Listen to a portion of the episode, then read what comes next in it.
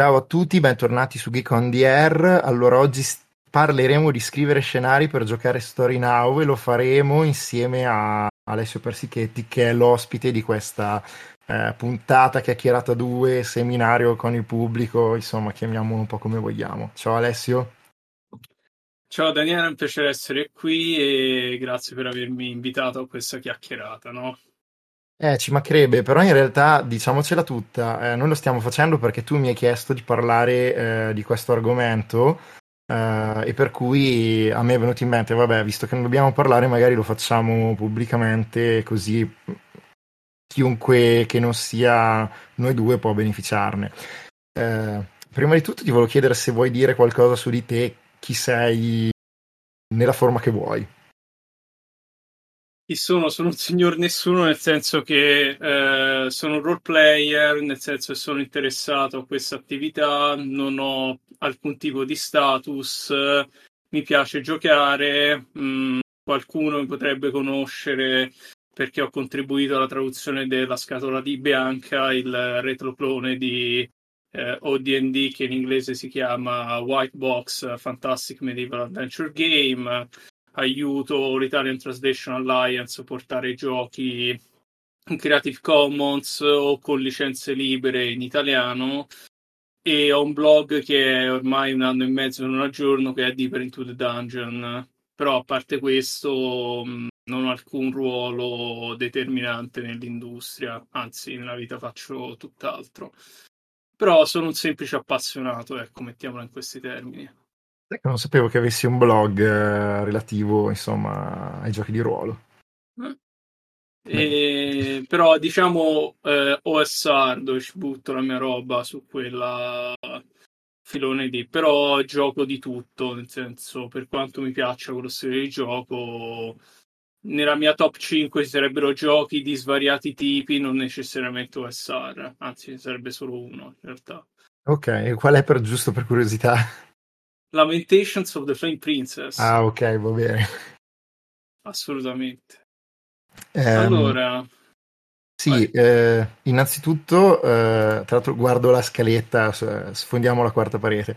Eh, dicevamo, come è nata questa idea? Eh, insomma, Alessio mi ha chiesto di parlare ma tu come hai fatto per scrivere lo scenario Le streghe di, Albu- di Albuquerque, che è uno scenario per Vampira Masquerade quinta edizione? Tra l'altro, eh, credo di aver scritto da qualche parte, forse nella descrizione su Itch, eh, uno scenario story now per uh, Vampiri la Masquerade, anche se eh, parlare di giochi o scenari story now, eh, cioè nel senso non è corretto, perché non, i giochi e i scenari non sono story now in sé, anche noi nel titolo...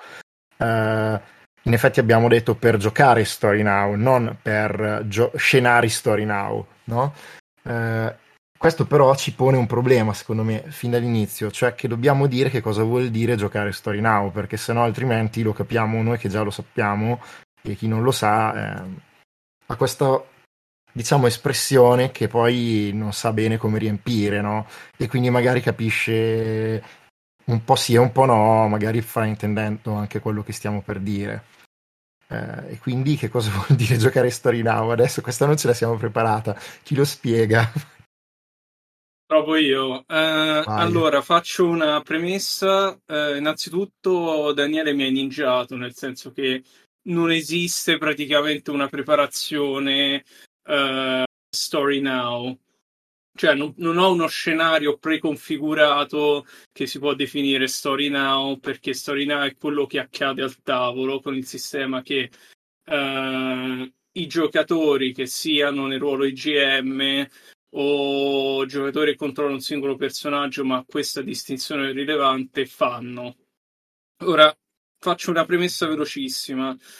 Quello che io definisco o ho compreso essere Story Now parte dalla mia lettura di sto- eh, Narrativism Story Now, cioè il vecchio saggio del 2003 di Ron, con le dovute premesse e cautele, perché stiamo parlando letteralmente di un testo di vent'anni fa lo scenario è cambiato, le persone sono cambiate e probabilmente non solo appunto Ron Edwards ha cambiato idea su quella roba lì. Eh, credo che oggi direbbe qualsiasi successful play, quindi qualsiasi gioco di ruolo, diciamo, eh, giocato al tavolo che soddisfa tutti e le aspettative, gli obiettivi, eh, è Story Now, quindi non specificatamente un genere, un gioco o altro. Quindi quello che dirà Alessio Persichetti non è quello che dice Ron Edwards, è quello che io ho capito come Alessio leggendo i suoi saggi e quindi potrei prendere delle cantonate, quindi non, non ho alcuna autorità in merito. Che cos'è Story Now? Sostanzialmente è una distinzione che Ron fa su quello che dovrebbe fare un buon gioco di ruolo. Che in realtà è quello che dovrebbe fare un buon gruppo giocando una serie di procedure di giochi di ruolo, no? Uh, lo definì in questo testo che ha chiamato appunto Narrativism Story Now e sostanzialmente uh, riguarda tre punti principalmente. Uh, creare una situazione in cui praticamente uh, c'è la possibilità da parte delle singole persone di portare dei propri temi a tavolo dato un contesto. E se vuoi, magari partiamo anche dal gioco concreto che abbiamo fatto assieme di Vampiri e spiegarlo. Tu sì. in quella. Pre- vai, prego. No, no, vai, eh, vai pure, guarda, Massimo aggiungo dopo. Sì, sì. Eh, partendo da spiegare cosa vuol dire creare un contesto in cui i temi possono effettivamente emergere, partiamo dal gioco concreto invece rimanere sulle definizioni astratte. Eh, partendo appunto da Albuquerque, che è la one shot dei vampiri V5 che abbiamo fatto insieme. Lì ci hai dato un contesto un, il clan Tremere, se non erro, non sono skillatissimo con la Lordi, dove sostanzialmente i ruoli chiave di potere sono patriarcali e ci ritroviamo a essere, diciamo, gli ultimi del clan Tremere in questa città e siamo tutte donne, almeno i nostri personaggi erano tutte donne. Quindi un contesto in cui effettivamente possono emergere alcuni temi che, che hanno interessato te, Daniele, per esempio la questione eh, ruolo femminile in un clan sostanzialmente il potere maschile e tutta una serie di dinamiche tossiche di questa società vampirica in cui piuttosto che combattere il patriarcato le donne si mettono una contro l'altra ok d'altra parte io Alessio o le giocatrici o i giocatori al tavolo oltre a questo contesto che ci hai dato, abbiamo portato anche altre questioni nostre. Nel caso del mio personaggio, Sienna, ho portato la questione di eh, appunto questo scontro di una sorella che pensa di sapere meglio degli altri cos'è bene per loro, ma io so eh, decidere per me stessa, non ho bisogno di qualcun altro che prenda quel ruolo, ok? Quindi, come vedi, tu hai portato un contesto con dei temi che ti interessavano e io ho portato altri temi all'interno del contesto che mi hai dato. E questo è quello il primo punto dello Story Now, no? quello che Ron chiama uh, Establishing the Issue Explorative Expression in the Game World. Ok? Ci hai dato un contesto in cui tutti i giocatori hanno portato qualcosa da esplorare. Il secondo punto dello Story Now è praticamente contestualizzare, questo abbiamo detto in termini di conflitti. Ora è vero che eh, oggi nel panorama del game design si usa poco il termine conflitto, o perlomeno è figlio di quel periodo in cui si cercava di modellizzare il funzionamento dei giochi in termini di conflitti, cioè che le cose interessanti erano conflitti contro qualcuno o qualcosa.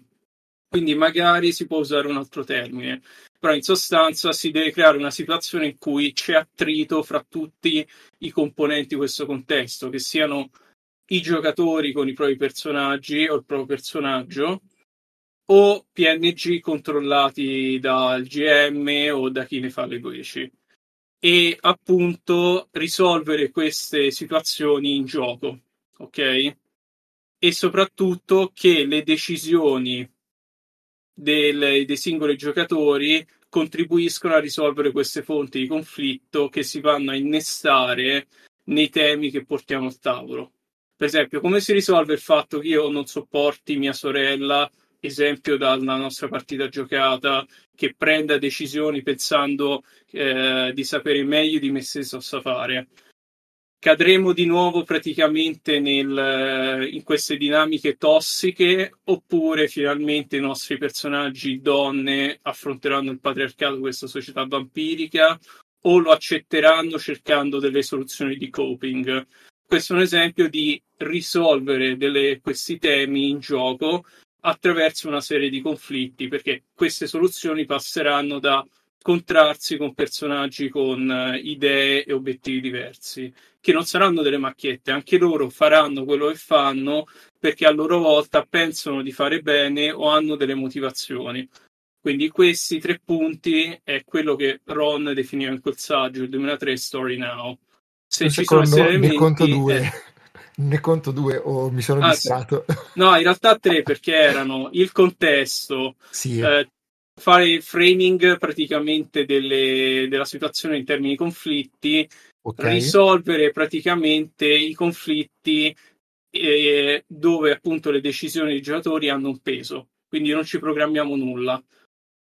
Tra l'altro, eh, adesso dirò una cosa che eh, non, non, voglio che sia fraintesa, nel senso, però eh, sì, un paio di anni fa avevo eh, approfondito un po' i discorsi della narratologia, no? Eh, io sono convinto che il gioco di ruolo sia un medium a parte, cioè non è come scrivere sceneggiature o libri, però ovviamente essendo un medium narrativo cioè, c'è un dialogo, no? Eh, anche con diciamo i media cugini. E eh, una delle cose che si impara a fare quando si fa narratologia è la struttura di base del conflitto e risoluzione, che sono gli ultimi due punti che sono anche in Story Now, cioè conflitto e risoluzione eh, anche se poi lo si fa in maniera molto diversa, come, come, come hai detto tu. Uh, sì, cioè di solito, visto che abbiamo parlato di cosa vuol dire giocare Story Now, secondo me potremmo dire che è... Beh, una volta si diceva che era un obiettivo creativo del gruppo durante una partita, oppure una priorità creativa del gruppo, uh, oppure boh, io lo potrei chiamare uno stile di gioco oppure una filosofia di gioco, non in senso diciamo altissimo, però un modo di giocare, insomma, concretamente. Eh, secondo me alcune cose che appunto aiutano anche a comprendere quando si sta giocando Story Now ehm, riguardano appunto quando eh, non cerchi diciamo come prima cosa la verosimiglianza, soprattutto mi è venuto in mente oggi quando ci pensavo, eh, quando giochi Vampiri hai una storia editoriale di circa 60 pubblicazioni, poi in realtà adesso sono di più perché con la quinta edizione penso che siamo già sulla settantina. E ci sono quelli che insomma compravano i manuali, leggevano e poi dopo volevano la rappresentazione, come dire, eh, wikipediana delle singole cose. Eh, però in realtà poi dopo si perdevano quello che secondo me era il cuore del gioco, che appunto era eh, capire chi era il proprio personaggio, quali erano le sue ambizioni, portarle in gioco, eh, giocare questi conflitti e poi dopo arrivare anche a dire questa cosa l'ho risolta, questa cosa non l'ho risolta, il personaggio è cambiato così eh, e poi la nostra storia alla fine possiamo dire che è andata in questo modo. Eh, invece un approccio che secondo me non funziona bene che spesso ho visto e vedo ancora purtroppo è quello mm, di quando si inizia una partita e magari ti chiedono, mi è successo recentemente relativamente a un altro gioco, ma l'ho visto anche su Vampiri. Eh, tipo, va bene, allora qual è la tua, diciamo, ambientazione, cosa vuoi giocare? Eh, di, e mh, mm, poi non so come vuoi impostare la storia. Io perché facevo il narratore in questa situazione. E la risposta è, cioè, aspetta un secondo, eh, eh, ne parleremo durante la prima partita quando ho creato i personaggi, perché se, cioè, non è che io ho già la storia e poi giochiamo la storia che dico io, cioè ehm, è, è, uno scambio, no? Cioè, eh, voi tirerete fuori qualcosa sui personaggi e io ci costruirò sopra, voi mi risponderete e così via, poi alla fin fine eh, non lo so che cosa giocheremo di preciso e, e secondo me se lo sappiamo prima eh, diciamo che è un po' il segnale che non stiamo giocando Story Now, probabilmente. Non so come la pensi a riguardo. Sì, allora la questione è che eh, per certi versi sarò un po' più radicale di te dicendo che effettivamente quel modo di giocare è segno di qualsiasi giocata di successo, no? Quindi non è solo una persona che porta dei temi, ma ciascuno contribuisce a modo suo, no?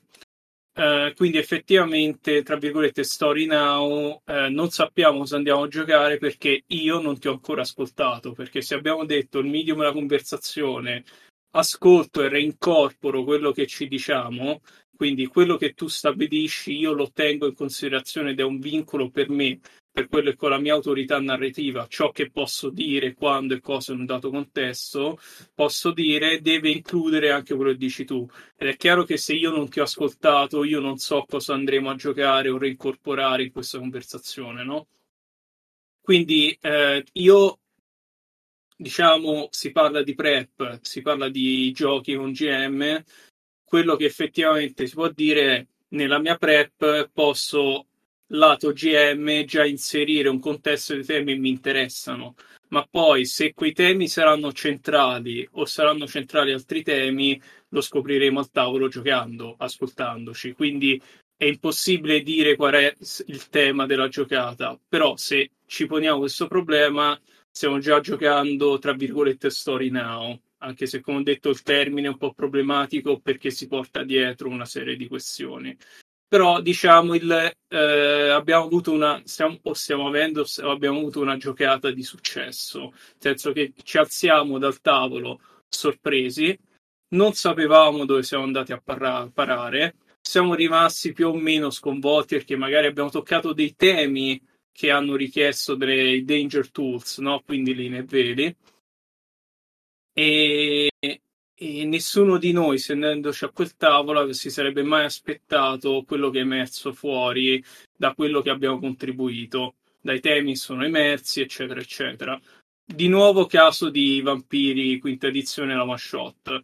Noi per un quarto della one shot abbiamo visto sostanzialmente Sienna eh, perdere il controllo, sfogare le proprie frustrazioni su degli innocenti e poi dire no, aspetta, eh, effettivamente poi con questi umani con cui sto interagendo le stesse dinamiche che io ironicamente critico a mia sorella e criticavo appunto dal nostro genitore, no? Quindi effettivamente sono uscite cose che hanno sorpreso anche me e soprattutto poi la giocata si è spostata su quel tema eh, inconsapevolmente. Con le nostre incorporazioni continue siamo andati a parare lì e nessuno se lo aspettava. Sì, sì, assolutamente. Um, e, cioè, secondo me, mm, per, per, cominciare a parlare, diciamo, del tema vivo, ossia, cioè, questi, ci sono, cioè, quando giochiamo, noi giochiamo, no? Prepariamo i nostri personaggi, mettiamo giù una partita, però in questo caso noi parliamo di scenari, cioè, vale a dire, eh, eh, quando c'è il materiale già pronto, quando c'è già una premessa eh, data della partita, quando magari i personaggi sono già stati creati, no? E siccome i personaggi sono motori eh, della partita, della storia, eh, inteso, eh, inteso ne, nella narrativa emergente, insomma, in questo caso. Eh, ah, ok, c'è Benedetta che ci chiede di parlare. Vabbè, visto che stiamo parlando una partita, la invito a parlare, va bene. Ok. Direi proprio di sì. Va bene. Perché c'era appunto anche Benedetta in quella sessione. Sì, esatto. Poi dopo magari riprendo il discorso. Sarà sì, difficile sì. da seguire, ma è divertente così. No, no, pa- parliamo di gioco concreto invece sì, che appunto di cose astratte. Sì, sì, ma per me è fondamentale. Beh, comunque Benedetta, quando vuoi arrivare ti ho dato perme- eh, il permesso di parlare eh, nella conferenza. Stiamo facendo un podcast Story Now, nessuno si aspettava. Letteralmente re, eh, cioè, ha preso binari inaspettati. Allora, non so se tu sei da computer o cellulare, comunque sia, dovresti avere un pulsante che ti permette di entrare in una conversazione a un certo punto. Uh, perché tu chiedi il permesso di parlare, io te lo do e poi dopo tu puoi entrare quando ne voglia, fondamentalmente. Ah, ok. Perfetto, ciao Vendetta. Ciao, mi sentite? Sì. Perfetto. Sì, ti sentiamo.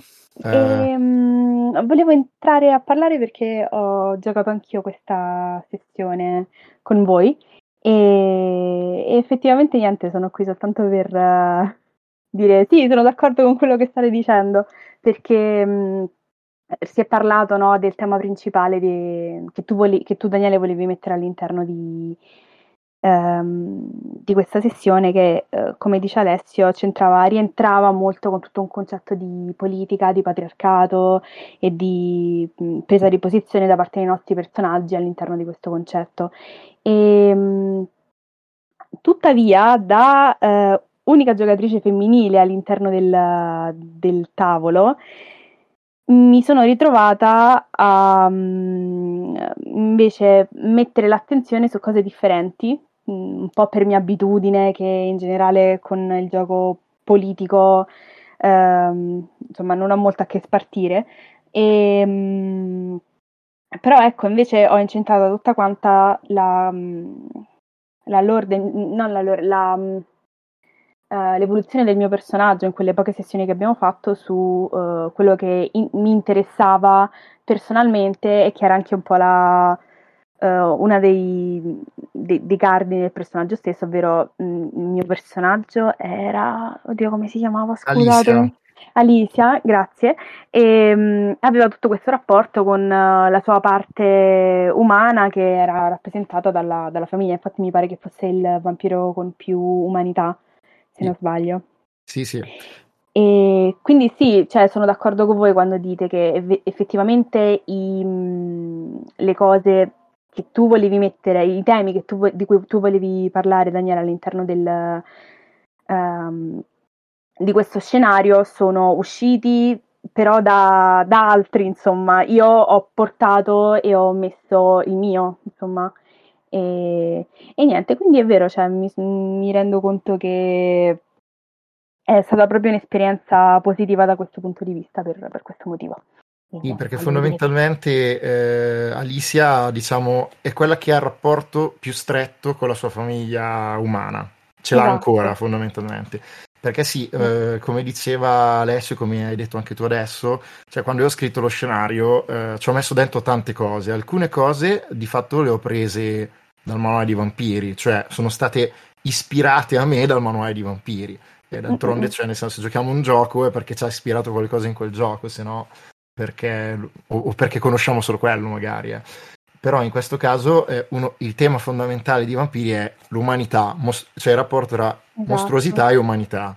E quello è difficile e... che non emerga, no? Eh, è emerso esatto. anche, nella tua part- anche nella tua giocata, perché eh, sei stata costretta a fare alcune cose che hanno incrinato la tua umanità o quello che pensavi essere la tua umanità. La stessa cosa anche esatto. per, per Sienna, il personaggio che giocava eh, Alessio.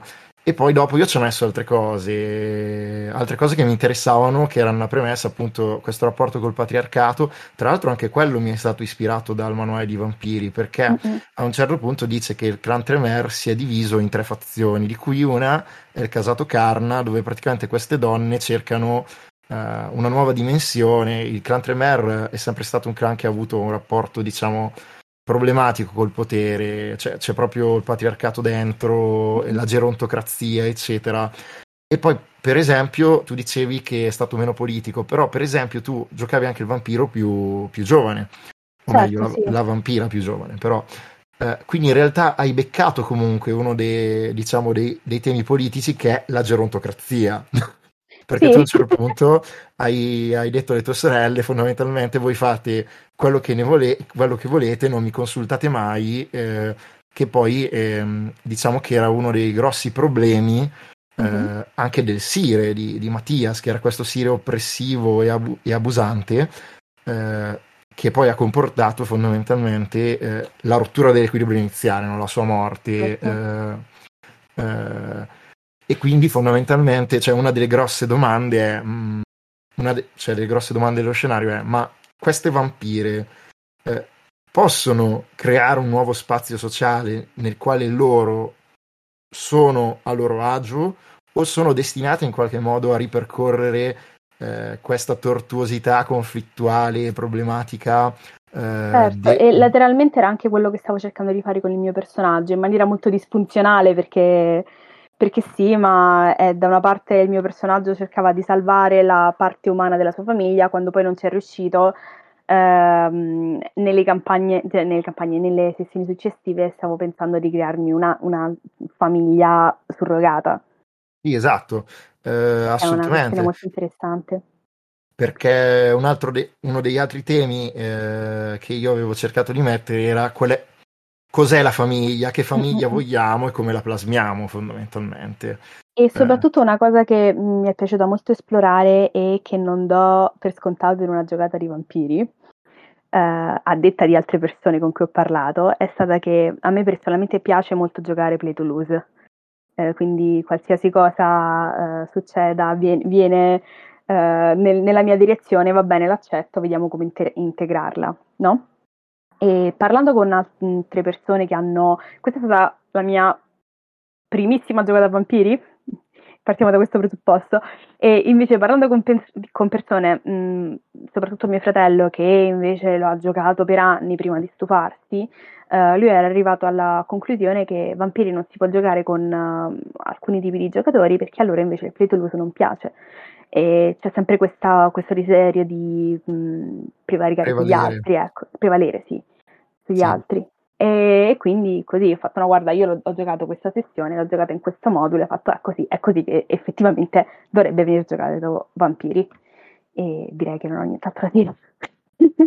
ok. Ehm... Ok, sì, magari su questa cosa dico qualcosa brevemente, po- eh, che fondamentalmente diciamo che Vampiri avendo dentro questo conflitto politico e questo regolamento che in qualche modo mh, a parole servirebbe per fare narrativa emergente su questioni di mostruosità, eccetera, ma poi in realtà molto facilmente mh, diciamo che ti aiuta a ragionare in maniera di io sono più forte, io vinco su di te socialmente. Eh, in realtà attira anche il giocatore che vuole semplicemente primeggiare, nel senso che comanda gli altri, li manipola, eccetera. Eh, che è una dimensione, diciamo, eh, insomma, a chi piace giocare così vampiri, poi dopo in realtà non accetta di come dire, incorporare gli spunti di quando, tra virgolette, esatto. perde, di quando gli va male, e quindi poi gioca in maniera, diciamo, macchiettistica, perché o non gioca, eh, non so come dire. Ed è uno dei, dei motivi che poi ha portato... Mh, io ho come riferimento mio fratello che l'ha giocato per un po', che ha portato lui e il suo gruppo a cercare altro, magari altro, un altro tipo di gioco che mh, li soddisfasse di più mh, rispetto a Vampiri per questo motivo specifico. Mm-hmm. Ok, chiarissimo. Uh, ti ringrazio per il contributo. Um, Grazie a te. Adesso ti rimanderei tra il pubblico, poi al massimo se hai altro da aggiungere ti, ti richiamiamo, o meglio rialzi Per ora no, penso che ci fossero altre persone con la, con la manina alzata, però okay. per ora io ho finito. Va bene. Uh, vediamo se riesco a capire uh, come faccio a rimandarti di là. Se no, nel caso mi muto ah. Oh, ce l'ho fatta, a posto. Scusa se ti ho interrotta. Allora, eh, una cosa che, che, ha scritto Froggy in chat in questo momento è che una cosa importante dell'affrontare i temi morali emergentemente è che il gioco deve necessariamente permettere una varietà di conclusioni. Altrimenti, per quanto riguarda quel tema, non l'avete giocato emergentemente, magari avete giocato qualcos'altro. Ovvero, se già entrate nel gioco con l'idea che qualcosa sia patriarcato o gerontocrazia, termini negativi, dubito che quel tema sia emerso tramite il gioco. Mi sembra che quello che avete detto. Eh, scusa, mi sembra da quello che avete detto qualcosa su cui eravate già tutti d'accordo, ovvero che la società tradizionale Tremer fosse sistematicamente negativa. Mi sembra piuttosto uno sfondo che avete usato per rispondere ad altre domande. Se serve, espando a voce. Uh, no, io penso di aver capito quello che intendi. Uh, sì, credo anch'io. Vai, prego. Vai tu, Dani. Sì, sì, cioè è che secondo me è, è chiaro che quando, come dire, mh, quando giochiamo da zero, cioè senza uno scenario, ovviamente ciascuno di noi porta dentro uh, degli a priori, no? Ovviamente. Uh, ed è da, dal confronto di questi a priori, cioè che cos'è la gerontocrazia, è negativa, è positiva, eccetera, che poi nasce appunto la risoluzione e alla fine possiamo dire la partita ha parlato eh, di questo in questi termini. Uh, ehm, invece, quando scrivi uno scenario è chiaro che tu eh, devi pensare di che cosa parlerà eh, cioè parlerà di patriarcato, però in realtà le domande tematiche emergono durante la partita, eh, so- soprattutto le loro risposte tematiche, oppure ne emergeranno altre ancora, come, come ha detto Benedetta poco fa, che magari non erano state minimamente previste eh, o che erano soltanto vagamente nell'aria. Um, e questo secondo me è la, è la cosa che rende possibile giocare uno scenario preparato prima in maniera emergente, story now, come cavolo. Posso aggiungere chiamare. due cose su questo, Dani?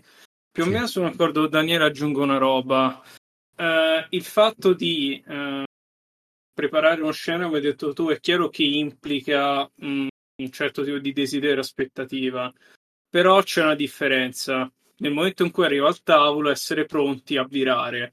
Nel senso, è chiaro che eh, se stiamo giocando un gioco dove c'è un GM che prepara a priori una situazione dove poi i giocatori si collocano, magari avrà eh, creato quella situazione perché gli interessano certi temi.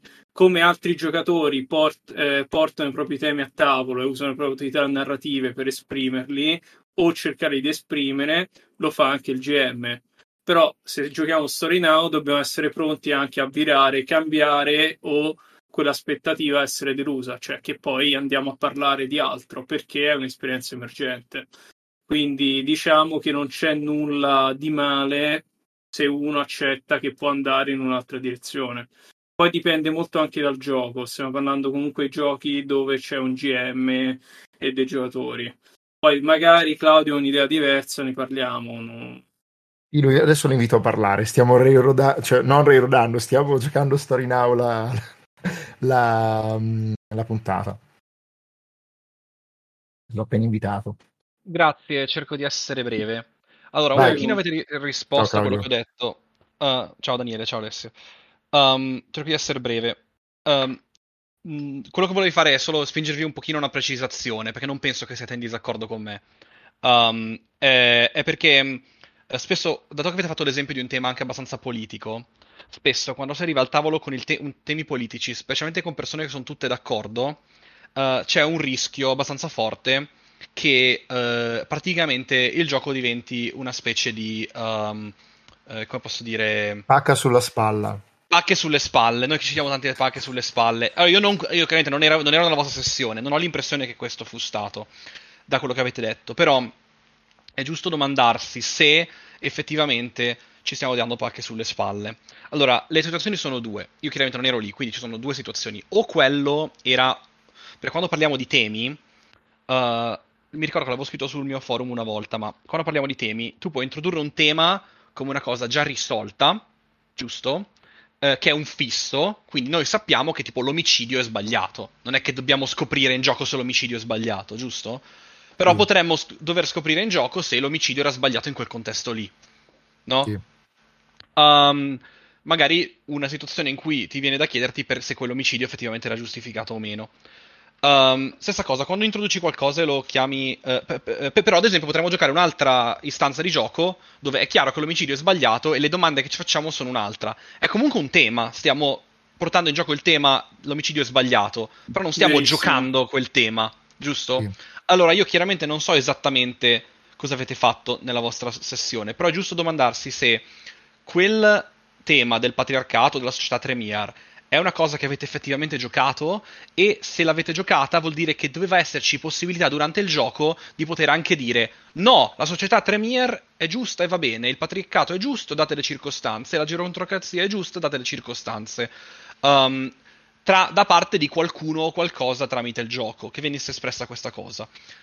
Se non era così, allora non l'avete giocato quel tema particolare. Poi c'erano tutte le altre domande che hai detto, tipo il personaggio di Benedetta riuscirà a affrancarsi o non affrancarsi? Benissimo, quelle sono altre cose che state giocando.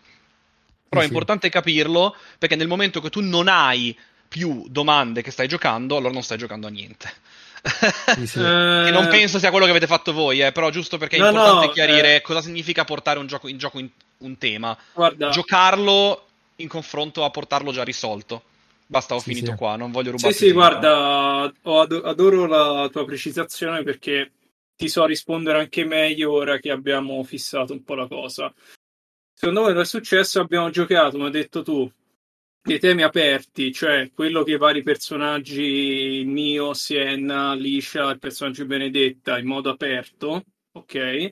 Però abbiamo preso, abbiamo scoperto, ironicamente giocando, che il tema eh, embed, quindi che Daniele aveva inserito nella preparazione, in realtà era un tema chiuso. Cioè abbiamo scoperto che quella roba lì alla fine ci interessava molto poco, perché più o meno eravamo tutti in maniera separata siamo arrivati alla stessa conclusione, ovvero sbagliato. Quindi, secondo me, Story Now può anche essere questo, cioè ci accorgiamo che quel tema lì alla fine non ce ne frega nulla e i temi che ci interessano sono altri e quindi siamo già più o meno arrivati a, un, a una conclusione, quella roba lì è sbagliata, lo chiudiamo e i temi che emergono sono altri.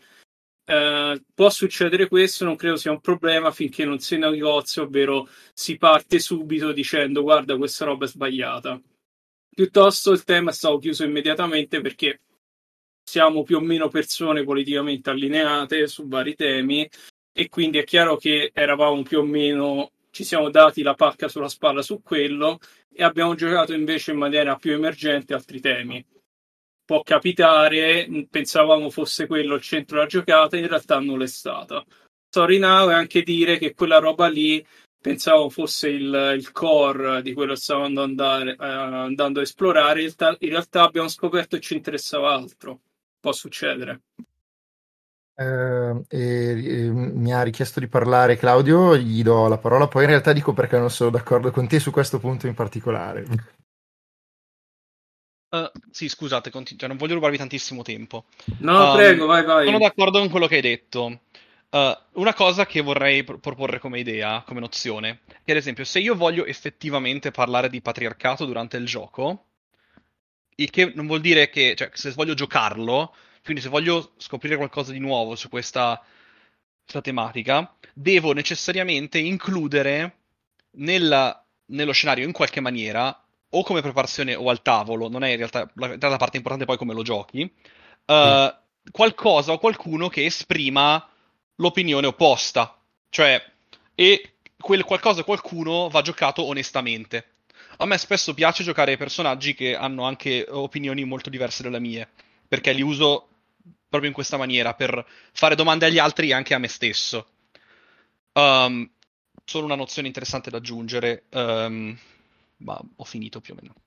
Sì, ho capito quello che stai dicendo, cioè che nel, eh, nel fare advocacy per un personaggio che la pensa in maniera diversa da te, fare advocacy intendo rappresentarlo in gioco in maniera onesta. Eh, praticamente spesso e volentieri eh, in maniera quasi automatica poi arrivi ad affrontare quel tema in maniera emergente. Era quello che stavi dicendo, sì, esatto. E, se, se, voglio affrontarlo in maniera emergente deve esserci qualcuno che presenta il tema in quella maniera lì. Sì, cioè deve esserci detto... uno spazio di conflitto riguardo a quel tema. Esatto. Ok. Sì, sì. Eh, adesso rispondo ad adesso in particolare sulla gerontocrazia. Secondo me, cioè, mentre ne stavamo parlando prima ci ho ragionato e secondo me in realtà non, abbi- non, siamo arrivati alla conclusione che non ci interessava quel tema perché abbiamo espresso proprio del conflitto riguardo. Tant'è che il terzo personaggio, Nora, che era giocato da Andrea, che stasera non c'è, eh, era quello nella posizione di privilegio maggiore, semplicemente perché la sorella più anziana alla quale viene prospettato di ereditare il potere fondamentalmente. E allora la domanda è, ma tu sei arrivata ad uccidere il tuo sire perché esercitava questo potere su di te, ma quindi è solo un problema del fatto di subire il potere o è proprio sbagliato che, pot- che quel potere esista, no? E secondo me ehm, questa domanda non aveva una risposta già dentro, perché eh, poi per come l'ha giocata Andrea, eh, a me è parso che comunque sia quel potere lui abbia cercato di farlo tenere al suo personaggio, ma io dubito che Andrea come persona sia d'accordo con quella posizione, ecco. Eh, non so se mi sono spiegato. Non ti sento Alessio, è successo qualcosa al tuo microfono?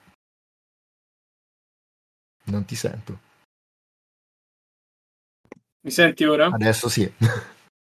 Dimmi se è troppo forte o troppo basso. No, no. Va bene, okay. va bene. Va bene, allora sì, perché effettivamente lì abbiamo fatto anche advocacy, no? Perché sì. effettivamente lì eh, il dilemma del personaggio minore è stato sì, ok, uh, effettivamente se io prendessi il potere potrei effettivamente fare cose buone, no? E soprattutto eh, non ci sarebbe, ci sarebbe un pazzo in meno praticamente negli equilibri della città, perché so che io approccerei quella roba lì in maniera etica. D'altra parte, io se mi impongo sulle mie sorelle in questa maniera non sono tanto poi diverso dal nostro patriarca. Cioè, quindi io mi arrogo quel diritto sapendo che essendo più anziana e più saggia so cosa è meglio per gli altri, o approccio la questione democraticamente e quindi con tutti i problemi della democrazia, quindi alla fine vincerà quello un po' più con, diciamo, più bravo con i sofismi, nel nostro caso più bravo con i sofismi, quella più violenta oppure quella che sa prevaricare in maniera più coercitiva agli altri, no? Perché dice tanto se l'approcciamo in maniera democratica finisce in caciara. Quindi forse è meglio che io prenda il potere e il mio personaggio se ne dice no, guarda, effettivamente poi non sei diverso da Mattias. No, cioè se fai così. Quindi effettivamente lì è stata combattuta, perché oggettivamente sapevamo che Nora era appunto il personaggio più maturo, più saggio, diplomatico, razionale della famiglia. Però effettivamente poi si semplicemente sostituiva a Mattius con delle motivazioni, tra virgolette, non si erano buone, ma in realtà si ripeteva un ciclo. Fine. Quello si chiama, mi, mi, ricorda un po' il dilemma di Galadriel, no? Quando sì. no, non voglio l'anello, voglio l'anello. Eh, vabbè, al di là di questa battuta, no, era, era, quello che volevo dire, ecco, che ragionandoci sopra mi è sembrato che fosse emergente anche quello in realtà, eh, nella situazione specifica della nostra partita.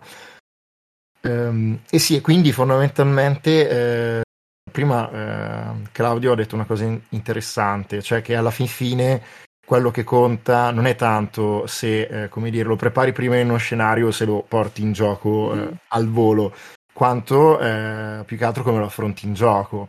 Eh, e questo è vero, cioè eh, quello che conta è come, è come lo, lo, affronti in gioco. Eh, però in questo caso diciamo che la nostra domanda nasce da ma allora come facciamo a scrivere degli scenari per poi dopo giocare?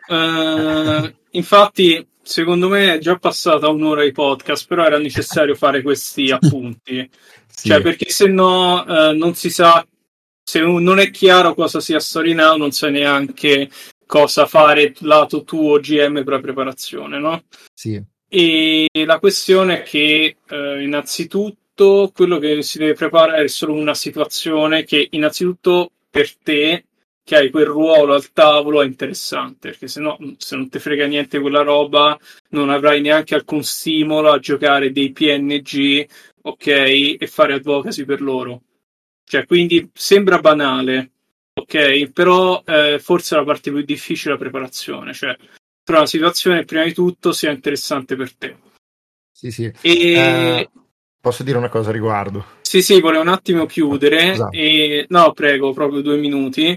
E altra questione è che in realtà poi sono consigli euristici perché effettivamente è impossibile ingegnerizzare lo story now partendo sulla preparazione perché è quello che fai al tavolo. Può anche essere che tu lato, tuo lato, fai tutto come Dio comanda eppure la giocata fallisce. Ok?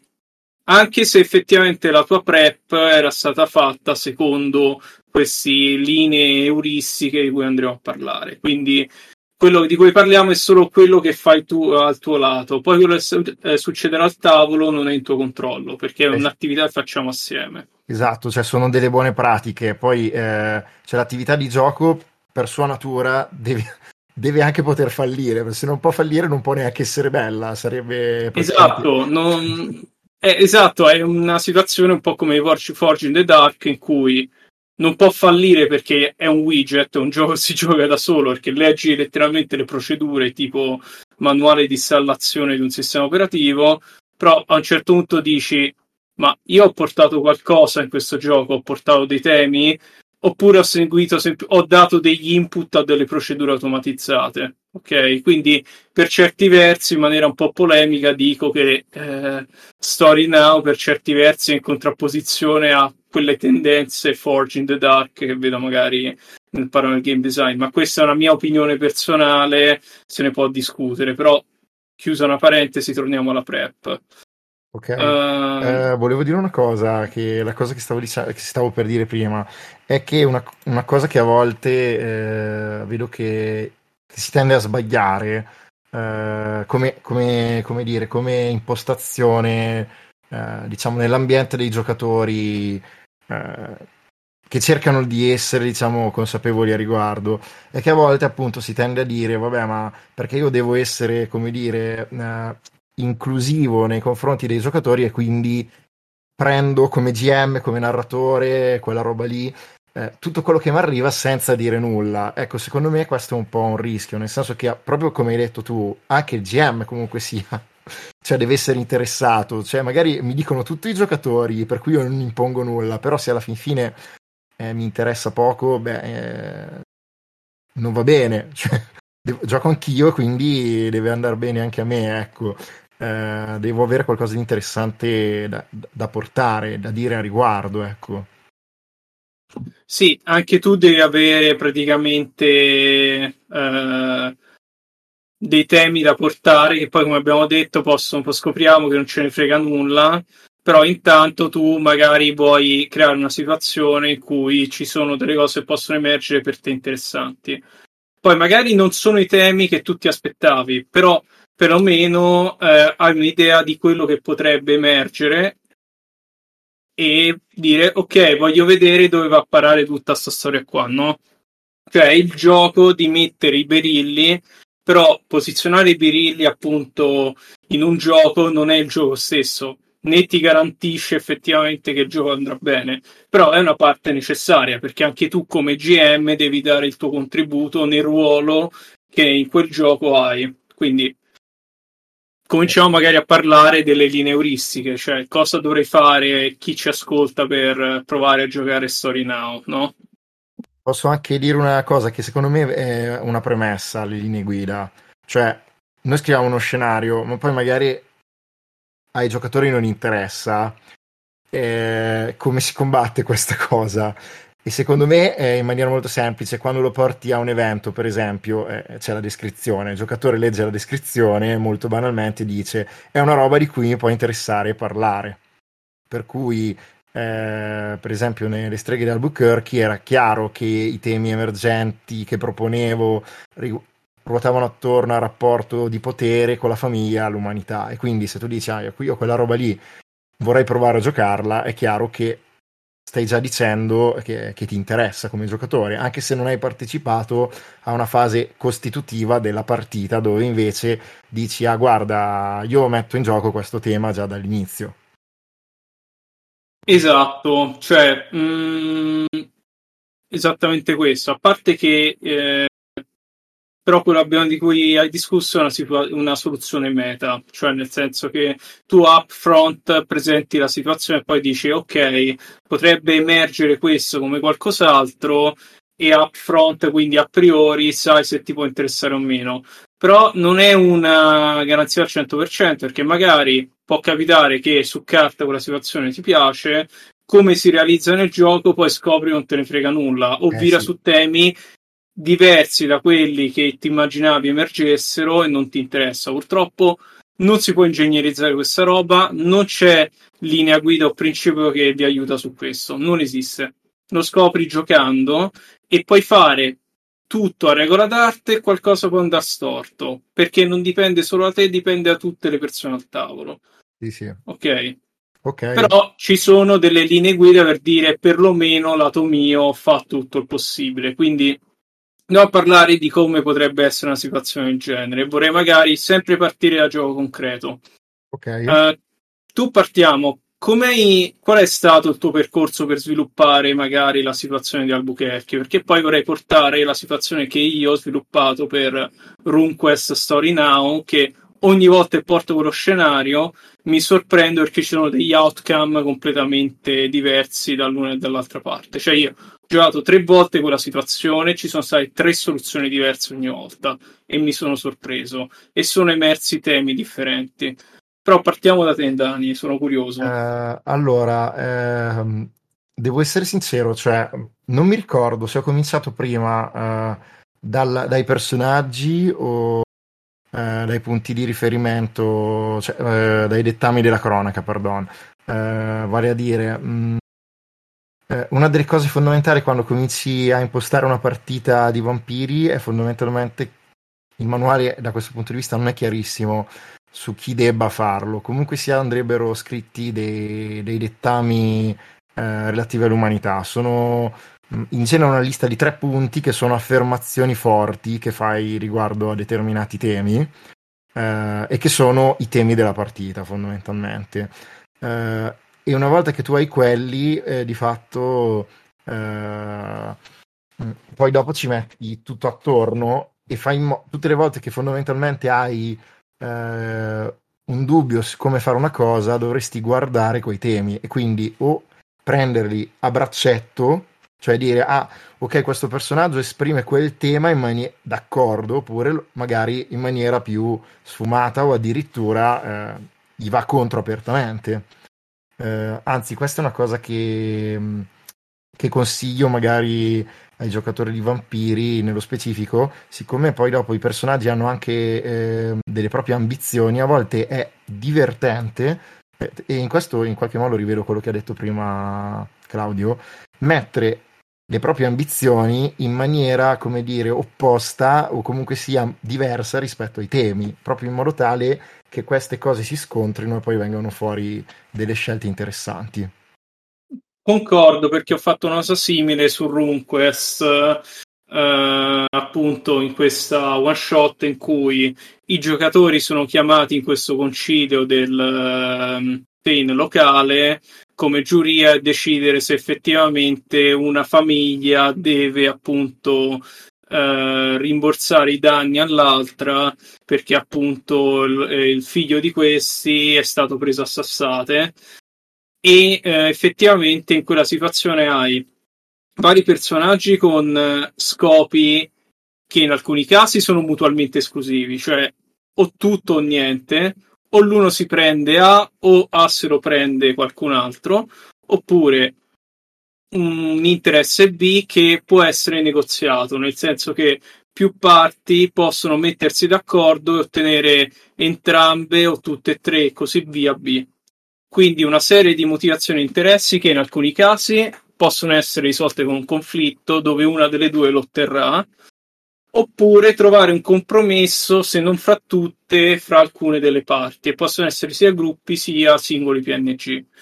Nel caso dei RuneQuest, no, questo villaggio in questa regione chiamata Sartar, che per 25 anni è stata occupata appunto da un impero che ricorda appunto l'India, l'impero romano eh, e così via, che è appunto l'impero lunare, il Sartar si libera e si crea un problema, ovvero eh, famiglie che hanno perso eh, amici e persone per liberare il paese si ritrova magari a avere a che fare con persone che non solo hanno collaborato con gli invasori, ma queste persone, oltre a collaborare con gli invasori, hanno avuto anche dei bambini e delle relazioni appunto da questi invasori. E quindi capisci che crei vari strati di conflitto. Cioè hai una roba del tipo che hai un'intuizione etica, cioè effettivamente eh, non è giusto uccidere o non è giusto prendere appunto delle decisioni sommarie, però effettivamente eh, queste persone che sono state danneggiate non erano degli stinchi di santi, no?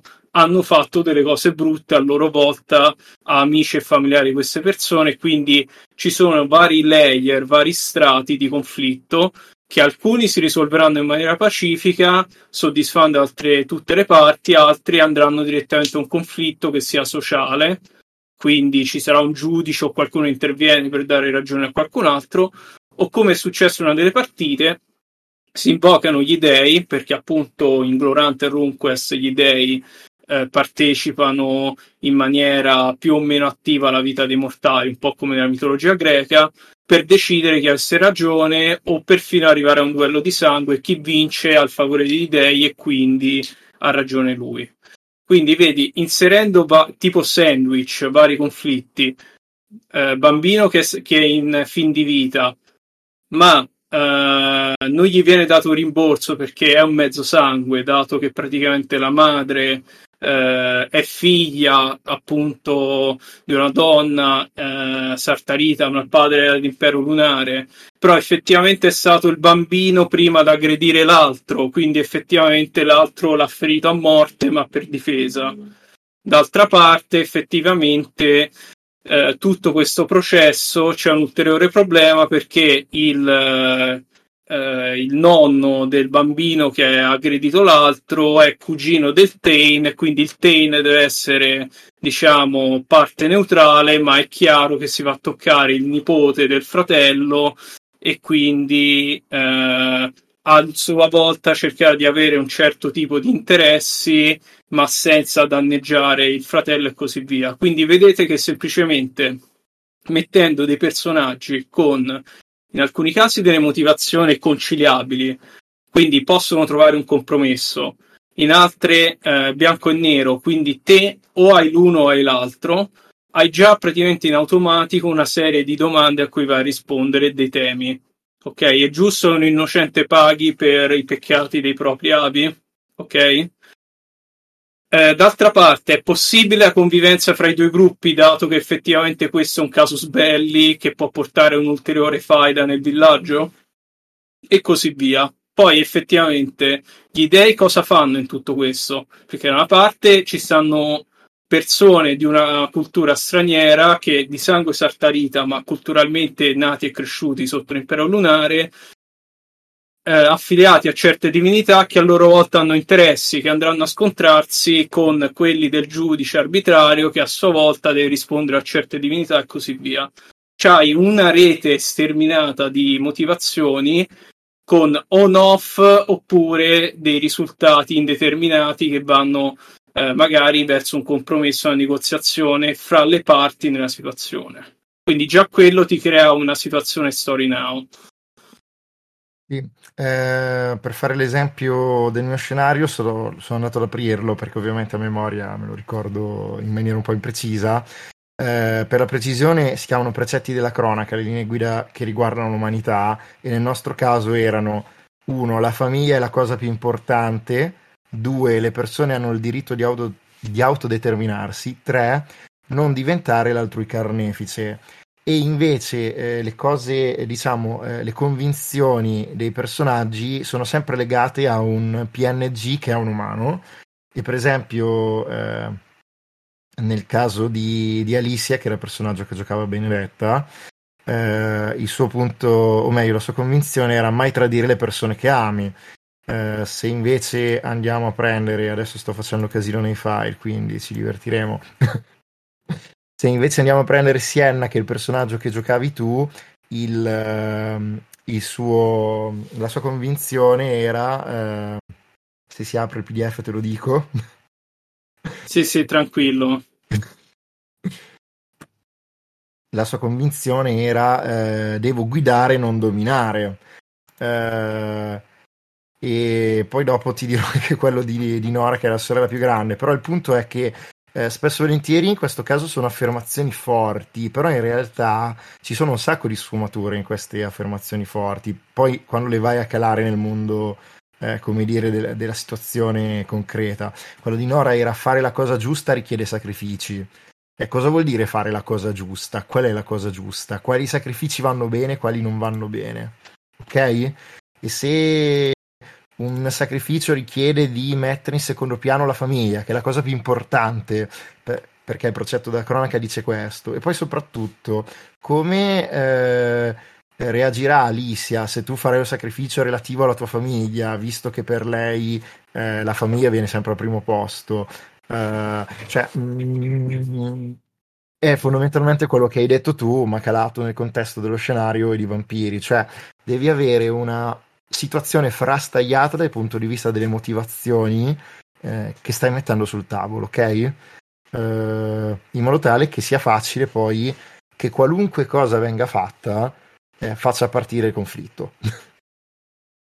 Sì, esatto, cioè ci deve essere una situazione in cui deve, c'è un'incertezza in cui deve essere risolta, cioè uno deve preparare una situazione in cui ci siano dei buchi che con eh, la conversazione al tavolo noi andiamo a riempire, semplicemente, nel senso che, per esempio, eh, nel caso della mia preparazione di RuneQuest, alla fine la famiglia praticamente del bambino che ha ferito a morte l'altro dovrà risarcire o no l'altro con il ransom, ovvero nell'antichità i vari nobili o le persone in base alla loro cassa avevano più o meno un valore, che fossero uno schiavo o nobile catturato in guerra, no?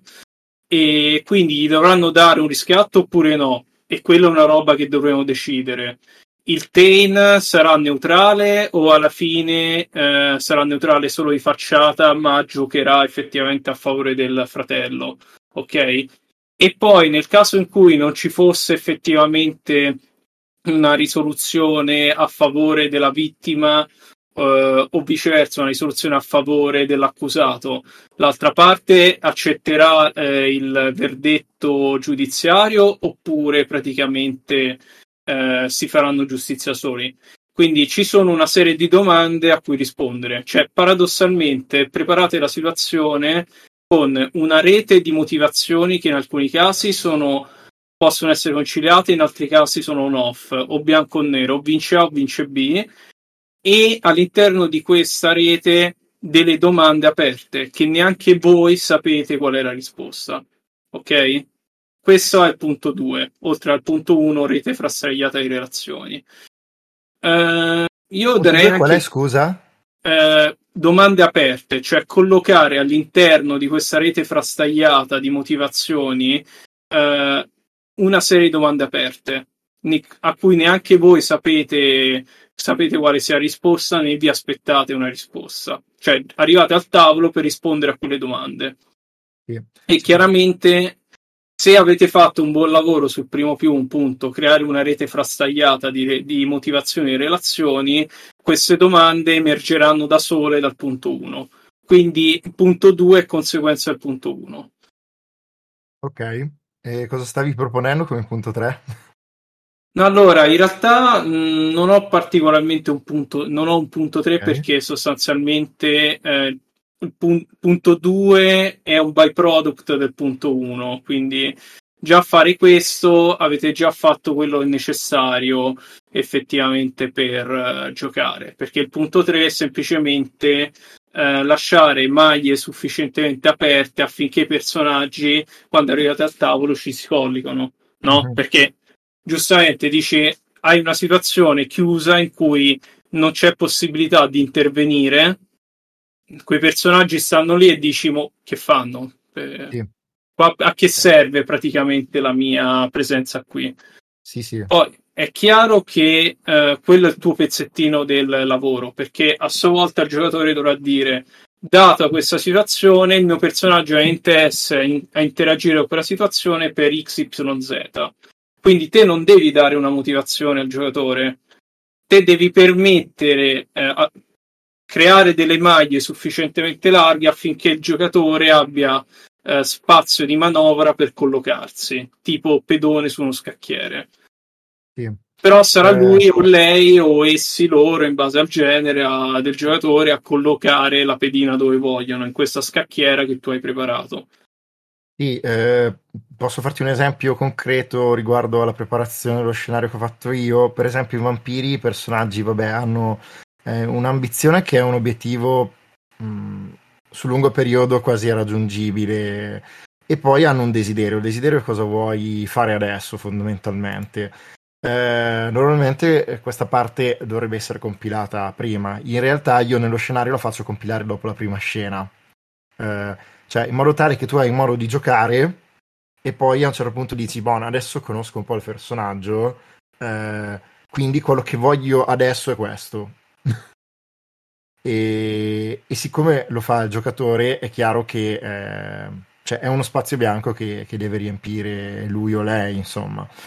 Ehm, e a proposito di questo, tra l'altro, una cosa che mi piace fare mh, in questi scenari dove eh, la città, mh, i vampiri, ma non solo i vampiri, è molto importante perché ha, un, ha quasi una sua personalità, no? Cioè, mh, e può sembrare una, una, stupidata, una stupidata, però di solito io stampo una cartina della città che è semplicemente bianca e nera, cioè ci sono le strade e quindi di fatto è questa sorta di eh, cartina bianca da, da, da, riempire e poi praticamente eh, con i giocatori mettiamo le X sui punti importanti per i personaggi o per l'ambientazione, per esempio. Eh, dove abita un dato personaggio, eh, me lo dice il giocatore di quel personaggio, e lì facciamo la X e scriviamo casa di Alicia, per esempio. Oppure dove si incontrano i vampiri della corte, l'Elysium, eh, come è fatto, dove si trova, in che quartiere è, e mettiamo la X e lo, e lo stabiliamo. Quindi di fatto la mappa è letteralmente una, eh, uno spazio bianco da riempire, ma poi una volta che tu eh, vedi le cose lì, cominciano a prendere concretezza, almeno per me funziona così. Eh, un'altra tecnica che funziona in questa direzione, per esempio, la usavano giochi come Beh, la usavano giochi come per esempio Troll Babe nella preparazione alla mappa relazionale, no? Dice fatti uno sì, delle, Oh, esatto. È relativa è un trick o un int per facilitarti a fare il punto 1, quello abbiamo detto. Esatto, cioè chi è coinvolto e che relazione ha con gli altri. Eh, Vampiri, tra l'altro, ce l'ha proprio. Eh, da, ce l'ha anche proprio da preparazione, ti dice addirittura eh, di usare dei colori diversi che tra l'altro hanno una codifica eh, all'interno di che cosa significano. Per esempio, eh, le scritte in nero riguardano i personaggi dei giocatori, le scritte in rosso altri vampiri, le scritte in blu se non ricordo male le relazioni eh, umane dei vampiri. Cioè, quindi così a colpo d'occhio, utilizzando quella codifica, tu già hai... Ehm, eh, cioè, ti è più facile decodificare le informazioni. Eh, tra l'altro, vedo che Claudio dice che la mappa relazionale viene ancora prima da Sorcerer e da Sorcerer Soul, sono due eh, il primo è un gioco di Ron Edwards, il secondo è un supplemento per un gioco di Ron Edwards. Eh, sì, Sorcerer. Sorcerer non, non, mi ricordo se Sorcerer Souls sia quello Sword and Sorcery, ma forse mm, non mi ricordo, comunque uno dei supplementi. Perché poi nella revised, ah no, è quello sulla moralità. Uh, sì. Perché poi Ron ha racchiuso alcuni supplementi in un solo PDF e così via. Sì. Quindi sì, uh, non mi ricordo bene però grazie Claudio per la precisazione. No, e... guarda, mh, mm, prego, poi aggiungo. Sì, sì, sempre perché poi in realtà questo riguarda la relazionalità, cioè le cose che stiamo dicendo adesso riguardano, vabbè, lo spazio bianco e la relazionalità che poi si innesta sul concetto de, de, de, della, fras, eh, della, frastagliatura, mamma mia, sto usando certi sostantivi. Ehm, mi viene in mente, per esempio, la tecnica dei triangoli che a livello formale è formalizzata i, nella spiegazione di uno dei principi di, del mondo dell'Apocalisse con gioco di Vincent Maggie Baker, che però ehm, poi a conti fatti mi accorgo che eh, si ritrova anche negli scenari che scrivo di solito, cioè eh, appunto proprio perché ogni personaggio ha una sua motivazione, quando le vado a scrivere faccio in modo che eh, entrino facilmente in contraddizione a gruppi, non so come dire. eh, sì, mm. mi hai ninjato perché io volevo fare quell'esempio lì, quindi eh, vuol dire che abbiamo concezioni molto simili. Mm-hmm. E sostanzialmente alla fine della fiera, eh, cioè, come hai detto tu, la triangolare è molto bene, cioè un, nel senso un metodo che funziona molto bene perché hai sostanzialmente eh, un personaggio del giocatore, ma non necessariamente possono anche essere tre PNG, o un personaggio di uno dei giocatori e altri due PNG in cui eh, le motivazioni e le scelte dell'uno e dell'altro si vanno a influenzare vicendevolmente. Quindi emerge praticamente eh, dei temi già a partire da quello.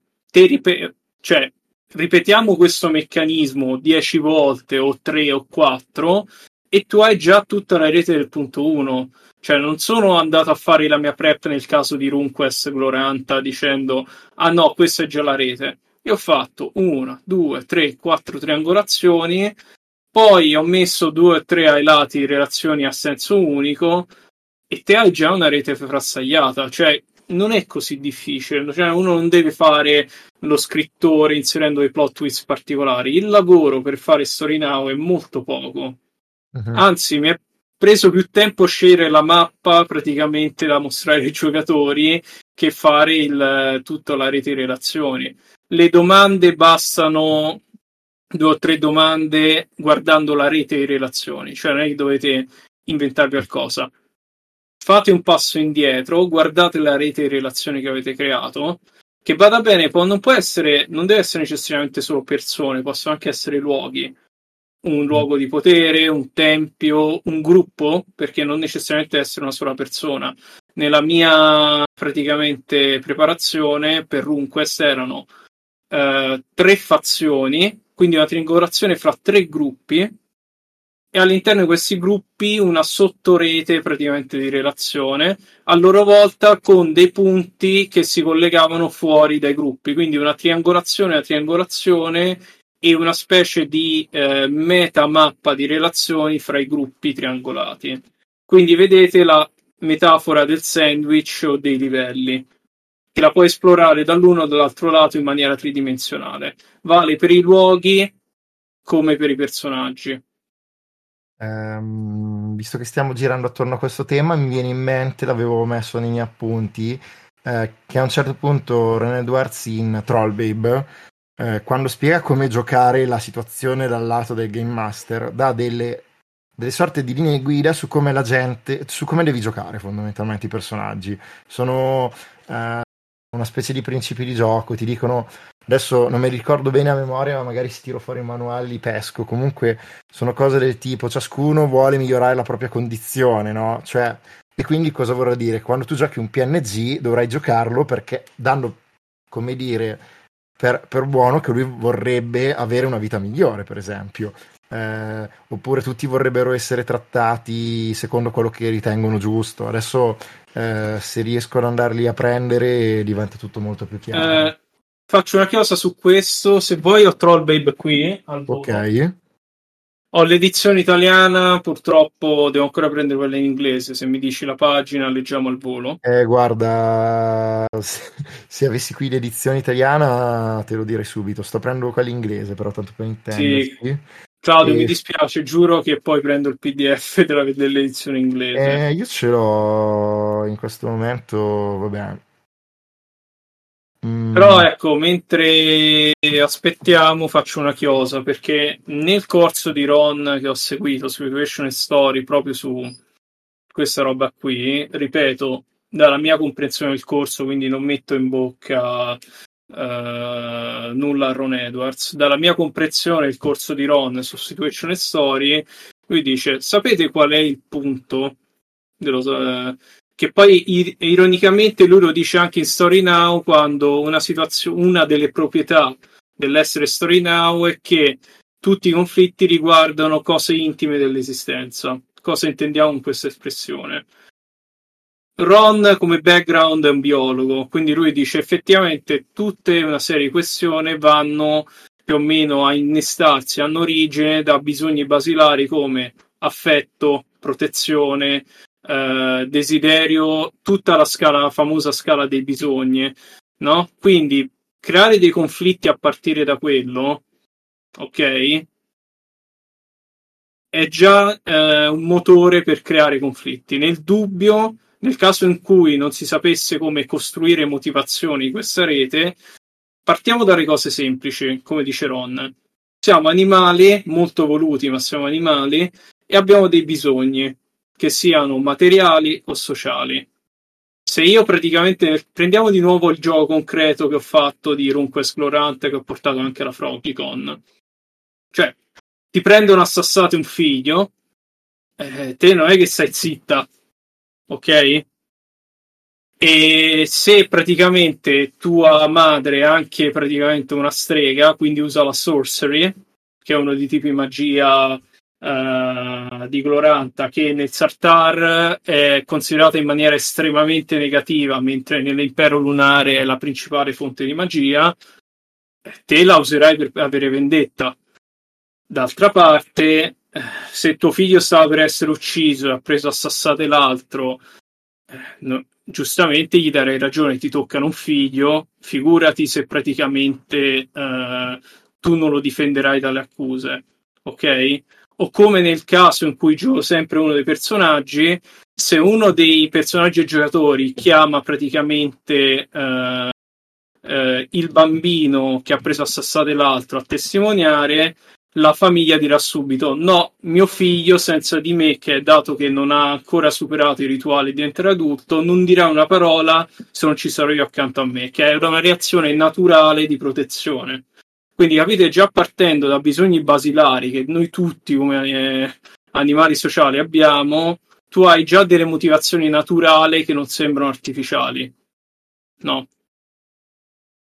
o se sei appunto il nonno di quest'altro ragazzino che rischia dei, dei guai seri ed è l'unico primogenito maschio da, dal lato di tua figlia, è chiaro che tu avrai un interesse politico a prolungare la tua dinastia e quindi utilizzerai il tuo soft power su tuo fratello che cercherà di essere neutrale per non far incazzare le divinità per cercare perlomeno di attutire il colpo nel caso si scoprisse che tu abbia torto. Cioè, non ehm. bisogna inventarsi delle motivazioni straordinarie, questo cerco di dire. Partiamo dai bisogni basilari. Assolutamente, eh, mi ricorda, eh, nel mondo dell'Apocalisse c'è un principio che dice di giocare i personaggi come se fossero persone vere. Eh, e tra l'altro dice la stessa identica cosa anche Vincent e Maggie, cioè dicono parti da bisogni basilari, eh, non cercare, perché uno degli esercizi che una volta si faceva e si diceva ah, quello lì è un bravo GM perché fa le cose complicate, in realtà poi dopo una roba così cervellotica che funzionava solo nella testa del game master e il PNG non aveva una motivazione con la quale potevi facilme- non la potevi facilmente comprendere e di conseguenza eh, cioè sembrava che non avesse senso nulla. Uh, invece lì ti dice parti da bisogni come uh, mh, organi del loro corpo addirittura dice, poi è chiaro che è una metafora, eh, però il loro cuore, il loro fegato, la loro testa, eccetera, insomma. Eh, comunque sì, non l'ho trovata neanche io la parte su Trollbabe. E ehm, mi era venuta in mente una cosa interessante da dire a riguardo... Ah, giusto. Eh, vabbè, pare che stiamo citando su Sacron Edwards, però mi è venuto in mente che in Circle of Hands una delle cose che ti dice è cerca la soap opera che secondo me è, con altre parole, quello che hai detto tu. Cioè non hai bisogno di roba complicata, hai bisogno delle relazioni tra le persone eh, che creano automaticamente casino, ok? E quindi, eh, per esempio, questo è uno dei problemi che c'erano in come veniva presentata l'ambientazione di vampiri nelle vecchie edizioni, prima della quinta, secondo me. Cioè che venivano presentati in maniera un po' macchiettistica, come delle creature che man mano che vanno avanti quasi diventano perfette e non ammettono di avere debolezze. Però in realtà sono piene di debolezze. Ecco, in realtà, anziché nascondere quelle debolezze, secondo me bisognerebbe usarle come motivazioni e da lì viene automaticamente fuori la soppopera. Quindi, ehm, eh, cioè, questo personaggio vuole essere amato da Tizio, questo personaggio vorrebbe essere trattato meglio, questo personaggio vorrebbe il potere, quest'altro personaggio vorrebbe che eh, nessuno gli dicesse come comportarsi. Quest'altro personaggio vorrebbe semplicemente che ci fosse eh, ordine nella corte. Eh, questo personaggio vorrebbe semplicemente diventare quello che comanda e così via. Insomma, sto, cita- eh, sto citando proprio il mio scenario, eh, le cose che mi vengono in mente. Eh, quest'altro personaggio vorrebbe, invece vorrebbe aiutare le persone che sono in difficoltà. Quest'altro personaggio vorrebbe essere amato e così via. Insomma. Sì, esatto, ma cioè perché poi alla fine, eh, ironicamente, il range di bisogni, dato che farà uno statement filosoficamente forte, la natura umana, al di là delle differenze culturali, poi è quella. Abbiamo una serie di bisogni in quanto primati. È chiaro che a un certo punto hai sempre e comunque quel pool eh, da cui prendere per creare motivazioni e declinarle in vari modi. Per esempio, l'affetto quella è una roba che non, non deve essere necessariamente scaccio una mosca non deve essere necessariamente romantico può anche essere affetto familiare eh, amicizia e così via cioè quindi alla fine per quanto il pool sia limitato puoi dare sempre praticamente eh, una declinazione diversa a quei bisogni essenziali e costruire motivazioni a partire da quello. In un caso può essere un'amicizia, in un caso può essere magari eh, gelosia e così via, perché magari un affetto che tu avevi viene portato da, verso un'altra persona e così via. È una cosa utile per dire in, uh, non lo so, uh, un gioco dove questo potresti usarlo come prep, uh, boh, Apocalypse World o Fuori di Mostro, faccio un esempio, nella prep che fai dopo la sessione 1, eh, dopo le domande ai giocatori.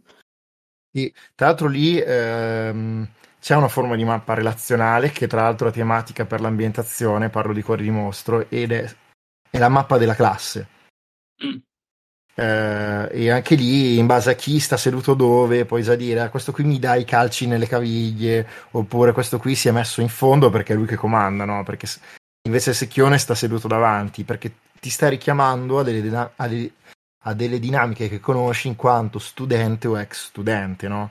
E, e li stai usando per poi popolare quelle motivazioni che ti serviranno per poi dopo far emergere conflitto. Ecco, una cosa mh, mm, che, che, mi è venuta in mente, cioè, eh, secondo me ci occorre la capacità, o dobbiamo sviluppare la capacità, di saper vedere conflitto, sia quello potenziale che quello poi concreto quando emerge. Cioè, mh, mm, quello potenziale eh, per dire è plausibilmente interessante che se io creo questo personaggio così e questo personaggio cos'ha, poi avranno delle cose interessanti da dirsi. Uh, e quello, potenzi- quello, concreto invece è poi quando giochiamo, eh, quando cominciano per esempio a bisticciare a un certo punto, dopo che ci sono stati due o tre scambi, dici, bene ragazzi, cosa volete tirare fuori da qui? Eh, andiamo a un conflitto? Se sì, qual è il tuo obiettivo, qual è il tuo obiettivo e così via, insomma. Cioè, anziché continuare a girare attorno, puoi usare il sistema di risoluzione anche. Che è quello appunto che capite perché poi alla fine i principi sono due, ma in realtà poi il secondo è un corollario del primo, no? E il terzo a è un corollario del secondo. Perché alla fine, come abbiamo detto, la preparazione che tu fai è veramente poca scegli, definisci il luogo dove si crea la situazione, le relazioni con la loro backstory, tipo eh, Tizio aveva ucciso in passato il fratello di Caio Sempronio o ha rubato da Tizia X, ok? E a quel punto semplicemente la porti al tavolo e la giochi facendo advocacy dei personaggi, fine. Come abbiamo visto, eh, i consigli sono quelli e stiamo parlando solo di suggerimenti di implementazione. La sì. necessità e la risposta è chiara. Quindi, paradossalmente, se uno è sorpreso a dire tutto qui, è tutto qui perché il lavoro non è quello che fai in maniera onanistica eh, al tavolo da solo con, eh, con la tua applicazione note taking o il tuo quadernetto. Quella è la, l'unica parte necessaria, come negli scacchi mettere a posto i pezzi o nel bowling posizionare i birilli e poi si gioca. Ok, una volta fatto quello, non hai bisogno di altro. Punto. Perché magari poi. Eh, sì, diciamo a un certo punto anche euristica, cioè devi saper vedere come posizionare motivazioni in modo tale che vadano in scontro. Tutto qua. È, un, è sensibilità a un certo punto. Sì, c'è un altro commento di Claudio che va in questa direzione dice qui si potrebbe virare sul perché è molto importante che il sistema di risoluzione risolva i conflitti e crei nuove situazioni evolute, ovvero in termini meno aulici che si tiri per quello che interessa. Uh, sì, uh, cioè è tutto vero, uh, diciamo che mh, mm, sull'importanza del conflitto forse addirittura ci sarebbe un seminario a parte, nel senso, no, anzi, no, sì, forse cioè, ci sarebbe un seminario a parte. Ci sarebbe, magari poi lo organizziamo, però qua sì. si parla di prep. Eh, quello che dici tu, Claudio, lo includerei nel punto 2, cioè eh, lasciare sufficienti domande tali per cui eh, c'è bisogno del sistema di risoluzione del sistema che usi per rispondere a quella domanda. Tutto qua. Mm-hmm che poi necessariamente non saranno quelle domande perché se te vai magari in quel a giocare Story Now, magari hai in mente tre o quattro domande su, quello, su, quella situazione, ma in realtà risponderai alla prima domanda e ne spunteranno altre cinque, le altre tre le scarterai, perché se è chiaro, se è emergente la roba, tu non saprai se quelle domande praticamente poi entreranno in gioco. Quello che devi fare è creare situazioni tali per cui rispondi alle domande, da quelle risposte emergono altre domande e così via, che è un ping pong, cioè nel senso sì. Uh, o anzi, ancora meglio, gli scacchi, l'analogia di scacchi. Una posizione aprirà un certo tipo di scenario, la risposta alla, a quell'apertura, la difesa aprirà ulteriori scenari e così via. Quindi si andrà praticamente a avere quella quel senso quasi deterministico di se questi erano i presupposti e il giocatore ha fatto quella mossa, è chiaro che andava a parare lì, ma non perché ci siamo messi d'accordo, perché le nostre azioni hanno portato in maniera inaspettata a quel punto. Come negli scacchi tu non sai come andrà a finire la partita, Stessa cosa, eh, tu in un gioco di ruolo, nel momento in cui parti una situazione, le persone fanno azioni e usano i sistemi di soluzione per risolvere l'incertezza, a differenza di scacchi dove non serve perché le regole semplicemente eh, ti aiutano a risolvere quella roba lì senza un sistema di risoluzione di incertezza perché è un gioco deterministico. Nei giochi di ruolo invece vediamo di volta in volta con gli input dei giocatori i sistemi di risoluzione dove andiamo a parare.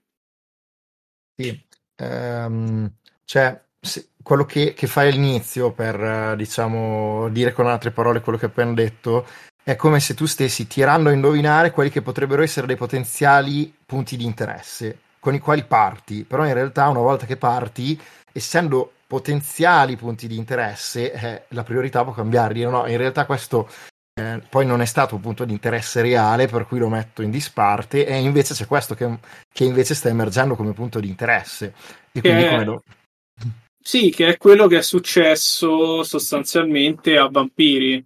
E mm. riprendendo poi l'osservazione di Claudio, dici: Sì, ragazzi, ma alla fine eravamo tutti d'accordo sul fatto che quella roba è uno schifo e andava ribaltata. Sì, e quindi quel tema è stato chiuso immediatamente dopo 5 minuti e se ne sono emersi altri a partire da quella risposta. Tutto yeah. qua. Semplicemente questo. Nel caso di, della mia preparazione per RuneQuest, eh, semplicemente quelle domande erano così palesi che non si poteva virare su altro e abbiamo risposto in maniera aperta. Giocato quella situazione tre volte con tre scenari diversi. Uno, eh, dimostrano praticamente che il bambino è la vittima e quindi andava risarcita e salvano il bambino guarendolo praticamente andando contro l'editto del Tain. Ok? Situazione 2, convincono la parte lesa, quindi gli ex collaborazionisti dei Lunari, ad abbozzare e andarsene. Dice tanto andrà sempre così, è inutile che sacrificate tutta la famiglia su sta roccia, su questa collina. Prendete la vostra roba, vi curiamo il ragazzino contro il volere sempre del Tain come nel primo caso, mandatevene e quindi è finita in un esodo. Punto 3. Eh, in chiave anti-Tain, perché uno dei personaggi era un nobile che voleva prendere il potere con appunto con eh, non mi ricordo se voleva prendere il posto del Tain o comunque aveva degli interessi non allineati col Tain eh, ha escalato fino ad arrivare al duello di sangue ok Uh, mentre un altro giocatore che aveva interessi diversi ha cercato di uh, invece risolvere in maniera pacifica e quindi si è creato conflitto anche fra i giocatori stessi. Quindi alla fine della fiera, uh, tre volte, vedete, con la stessa preparazione, la stessa rete motivazionale, le stesse domande, siamo finiti in tre situazioni, in tre esiti diversi, in cui una hanno buttato in mezzo pure le divinità che hanno detto ma siamo sicuri di voler fare il duello del sangue, chiamare Orlanf, chiamare queste divinità in mezzo a sto, sta piccola faida per due ragazzini? La risposta è stata sì cazzo e siamo andati a un duello di sangue come in ogni pa- paese civile per la risoluzione di dispute legali. Eh, mi è venuta in mente anche un'ultima tecnica che vorrei citare, che si può utilizzare e che sono i bang, ok? eh, per esempio nel mio scenario di vampiri eh, li ho messi, cioè fondamentalmente io all'inizio metto ciascun personaggio eh, in una situazione nella quale di fatto emerge un problema che lo riguarda. Hm? E poi fondamentalmente gli chiedo, bene, e adesso cosa vuoi fare? E questa cosa ce l'hanno tutti i personaggi all'inizio separatamente e poi da quel momento la partita eh, va per la sua strada. Eh, però, per esempio, il personaggio di Alicia inizia con eh, lei che eh, si, interagisce con sua nonna e poi quando la lascia per tornare a casa, eh, lo sceriffo le dice tu questa cosa non la puoi fare, adesso devi risolvere il problema. E quindi il problema è ho violato la legge, qualcuno mi sta minacciando, cosa faccio? Eh, e ogni personaggio ce l'ha questa cosa. Eh, il bang è sempre una tecnica eh, il cui nome la, è stato dato da Ram Edwards, però di fatto c'è una cosa, come dire, cioè, immagino che si facesse da prima, semplicemente gli ha dato un nome. Eh, cioè vale a dire presentare ai giocatori dei problemi eh, sui quali potenzialmente i loro personaggi hanno qualcosa da dire. Esatto, e torniamo sempre lì eh, al punto 3, quindi chiudiamo la chiosa dei tre punti. Ci deve essere agency, nel senso che eh, quello che io dico viene reincorporato nella situazione e ha delle conseguenze. Cioè il fatto che io sono arrivato col mio personaggio con quelle praticamente motivazioni mi deve permettere di far emergere risposte a temi che tu ti aspettavi o temi che sono emersi in maniera non ovvia per chi si è seduto al tavolo. Cioè che ci alziamo e dico, porca Eva, io non me la immaginavo che me la, l'avreste risolta così. Esempio della seconda, diciamo, giocata dello stesso scenario. Io non mi aspettavo che uno dei personaggi era appunto un ladro che appunto per varie vicissitudini politiche era finito nella giuria a dire vabbè ragazzi mh, mm, mi sembra qua che il problema è più a monte tagliamo la testa al toro convinciamo questi a fare la migrazione di massa fuori dal villaggio perché tanto se non è questa si ammazzano alla prossima. E io non, effettivamente come GM sono stato molto contento perché io non mi aspettavo che poi la soluzione al conflitto e alle domande fosse nella backstory molto più a monte e a partire dalla situazione attuale. Quindi, ironicamente, in quel modo è entrata anche la, in maniera story now, è entrata in gioco anche la prep che mi ero preparato, cioè ironicamente, e non perché l'avessi previsto. Cioè, se te posizioni personaggi e i giocatori si posizionano e fanno il loro lavoro, è quello che succede in Story Now che oltre a questo non si può descrivere perché è una roba che devi sperimentare, no? È come dire, io ti posso dare dei consigli su come, che ne so, eh, guidare o andare in bicicletta, ma devi fare pratica e imparare da te il fine. Certo. Mm. Per questo io eh, parlo di principi euristici e non regole, perché seguirle eh, magari ti aiuta a sviluppare questa sensibilità, ma appunto è una sensibilità, non è un, un algoritmo, no? E finita questa conversazione andrò sul dizionario a controllare la parola euristica perché in questo momento mi sfugge il suo significato.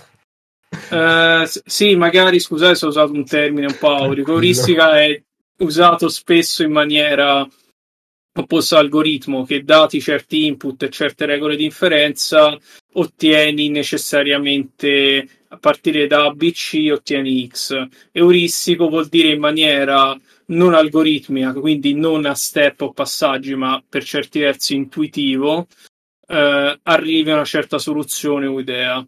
Cioè, per dire, guardi un paesaggio e ti viene un'idea, ok? Quella è euristica. O a forza di fare qualcosa, tu vedi qualcosa che gli altri non riescono a vedere a forza di fare continuamente quell'attività e appunto te più o meno riesci in maniera intuitiva a spiegarlo, ma finché non lo esperisci eh, non, non, riesci a trasmetterla o a capirla. In questo senso, di Froggy è un'euristica, una regola approssimata che non garantisce di darti la soluzione esatta, ma nella maggior parte dei casi dà una soluzione vicina o buona. Sì, nel senso che sì, è un è il rovescio della medaglia quello detto. Tu per intuizione arrivi a qualcosa, provi a spiegarlo a qualcuno in forma di regola, ma è chiaro che, dato che è molto legato alla sensibilità di, que- di quella pratica, eh, magari uno o una ci prova una volta applicando quello che gli hai detto e magari fallisce. Semplicemente perché ti dà un consiglio per avvicinarti a quella pratica, avere la stessa prospettiva, ma è una roba che devi acquisire a tua volta con la pratica. Sì, Uh, man mano che parliamo mi vengono in mente altre cose che stiamo sfiorando, per cui le dico fino a che non mi reputerò soddisfatto, mettiamola così. Uh, quindi una cosa che è molto importante è quella di accettare i risultati, cioè, e poi dopo faccio anche esempi concreti, cioè vale a dire, noi partiamo da una situazione data a priori, però in realtà dobbiamo accettare che questa situazione cambierà, quindi se abbiamo un PNG che ci piace, che ci piace tantissimo, eh, non importa, cioè questo personaggio potrebbe anche sparire ed essere distrutto, passare in secondo piano dopo pochi momenti di gioco. Eh, tra l'altro questo è un altro principio del mondo dell'Apocalisse che ti dice di guardare nel mirino. Cosa vuol dire? No? Che tutto quello che vedi devi guardarlo come se qualcuno gli stesse per sparare da un momento all'altro, ok? e quindi evitare, come dicono altri, di conservare o di proteggere i tuoi cocchi, i tuoi personaggi preferiti.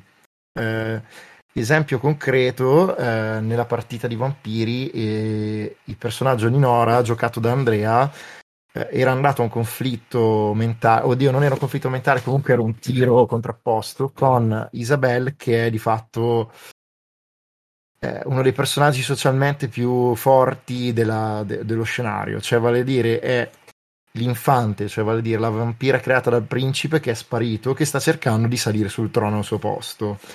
E eh, è un personaggio che ovviamente, per come io l'ho immaginato, è, molto forte, è una manipolatrice, controlla la situazione. Eh, però il personaggio di Andrea di fatto ha vinto contro di lei, tra l'altro aveva vinto anche molto bene, una contrattazione ed era riuscita a strapparle una condizione molto favorevole. E io cosa ho fatto? Eh, non è che ho detto, ah, siccome questo personaggio in realtà è fichissimo, mi piace, allora no, perché sennò eh, verrebbe meno questa premessa. No, ho giocato come quel personaggio non giocante faceva le concessioni che il personaggio di Andrea era riuscito a strapparle, perché aveva vinto il conflitto contro di lei. Ehm... E questa cosa è importante perché tra i giocatori di vampiri so- si tende a proteggere molto la preparazione e invece non va fatto. Devi giocarla coerentemente, ma non proteggerla.